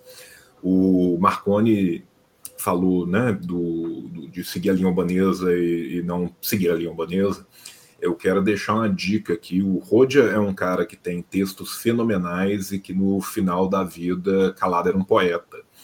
Né? Então, assim, que, que me perdoem quem está me ouvindo discorda, fica à vontade para discordar. Eu gosto muito do, do, do, do Rodia. Agora, o, o, final da vida e as discussões com o, com, com o mal e em diante, ali né, a coisa degringolou loucamente, Bunker Daddy ficou muito louco. E, apesar disso, tem um dos textos do, do, do Rodia que eu acho que é importantíssimo para a formação de qualquer militante, que é o Eurocomunismo e Anticomunismo. Esse é um texto fenomenal, curtinho, e que evita certos erros reformistas de um marxismo ocidental academicista, né, que a gente tanto vem combatendo aqui, e alhures, né, que eu acho que é um texto muito importante. Então, aproveitando a fala do, do Marconi, você que está lendo, está nos ouvindo, que ainda não teve a oportunidade de ler, pegue esse livro.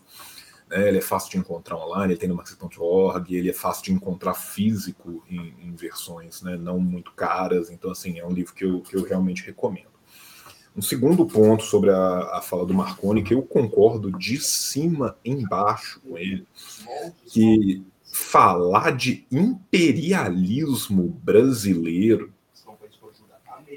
a única chance que tem de haver algum imperialismo brasileiro é se você estiver jogando Civilization com Dom Pedro. Tá? Essa é a única possibilidade de haver imperialismo brasileiro. A categoria de subimperialismo aonde você vai pensar que o Brasil mantém relações de tipo imperialista ao mesmo tempo que ele é vítima das relações imperialistas e reciproca essas relações subimperialistas, na, no quesito principalmente econômico e não no quesito político e de dominação. Em algumas nações com as quais ele mantém relações comerciais, aí vale a pena você ter uma discussão, vale a pena você pensar se o conceito, o nome que é dado ao conceito é o melhor a ser usado ou não. Até porque o próprio Marconi falou literalmente isso, que é parte da categoria do, do, do subimperialismo, que é essa ideia de reciprocar relações ao mesmo tempo que é vítima do imperialismo real.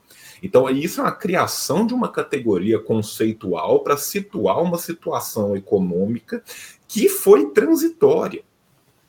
E a gente não pode esquecer da transitoriedade da localização do espaço-tempo dessa categoria.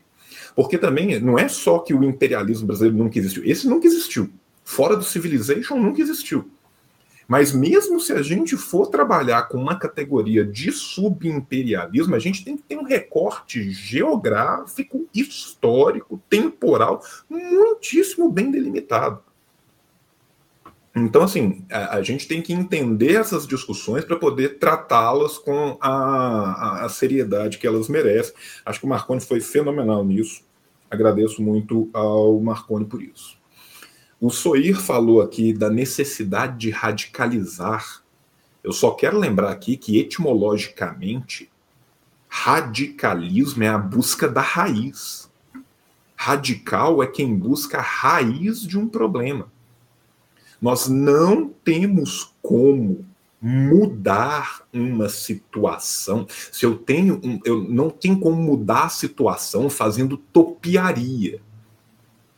Sabe? Se eu tenho uma árvore que está doente na sua raiz, não adianta eu cortar as folhas dela de uma forma linda, igual se eu fosse o Edward Mãos de Tesoura. A radicalidade é necessária e é preciso se entender que a radicalidade é buscar a raiz dos problemas. Busca-se a raiz dos problemas, nós marxistas fazendo a análise concreta da realidade material. Esse é um desafio que a gente tem uma obrigação de se propor. E esse é um desafio que se renova a cada dia.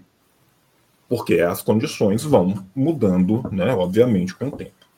Por fim, eu separei um trechinho aqui do, sobre as missões e tarefas básicas do Exército Revolucionário Coreano, do Kim Il-sung, que é basicamente, se eu trocar Coreia por Brasil, imperialismo japonês, deixar só imperialismo, e tirar a Ásia e colocar a América Latina, parece que ele está escrevendo para a gente hoje.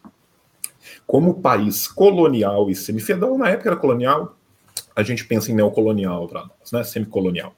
Submetido à dominação direta do imperialismo japonês, tira o japonês para nós, a luta armada revolucionária na Coreia, Brasil, terá de se iniciar não nas cidades, mas no campo, pois o campo é o bastião das mais atrasadas relações de produção, conforme a esmagadora maioria da população do país, no nosso caso, não necessariamente a esmagadora maioria da população, mas uma enorme população muito maior do que a gente gostaria ou é vendido a nós que isso fosse. Desculpa possui condições geográficas favoráveis para a condução da luta armada diante da situação de inferioridade numérica e militar das forças revolucionárias, em comparação com o imperialismo japonês, e possui uma presença muito inferior, militar japonesa nesse caso, à existente nas áreas urbanas. Aí eu vou pular um pouco na citação e vou lá para frente. Sob as condições nos, nas quais o imperialismo japonês toma a Coreia como retaguarda para sua agressão de toda a a Ásia, a luta armada anti-japonesa do povo coreano terá caráter profundamente internacionalista e de apoio às nações oprimidas do continente asiático. Por que, que eu gosto tanto dessa citação? Um, ela se aplica. Obviamente, não como uma caixa mágica onde você tem que enfiar ela até ela entrar, mas obviamente entendendo o que ela traz como seus nortes de análise e adequando eles numa análise concreta da realidade concreta a todo e qualquer país periférico. E mais ainda, ela nos mostra o internacionalismo da questão nacional. As pessoas, quando a gente fala questão nacional, elas falam assim, ai, mas como assim? Não sei o quê. Tá aqui. Isso é uma observação prática.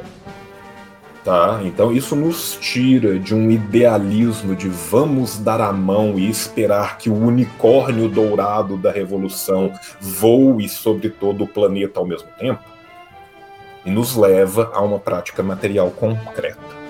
Quero agradecer mais uma vez a todos pela, pela discussão aqui ensejada, pelo convite. Como sempre, em altíssimo nível, fico muito feliz de ter participado e me despeço com essa fala. A gente que agradece, agradecemos sua participação. Sim, sua participação é sempre muito bem-vinda aqui no grupo. Exatamente. É isso, obrigado, João, mais uma vez. Valeu aí pela contribuição. A gente encerra aí mais um, um capítulo das nossas reuniões. E fica aí o convite também, tanto para o João quanto para quem for ouvir esse episódio, para estar tá comparecendo aqui aos sábados sobre, é, acerca do, dos nossos debates sobre a, a questão agrária e nas segundas-feiras sobre o balanço do movimento comunista nacional e internacional. Um abraço aí, boa noite.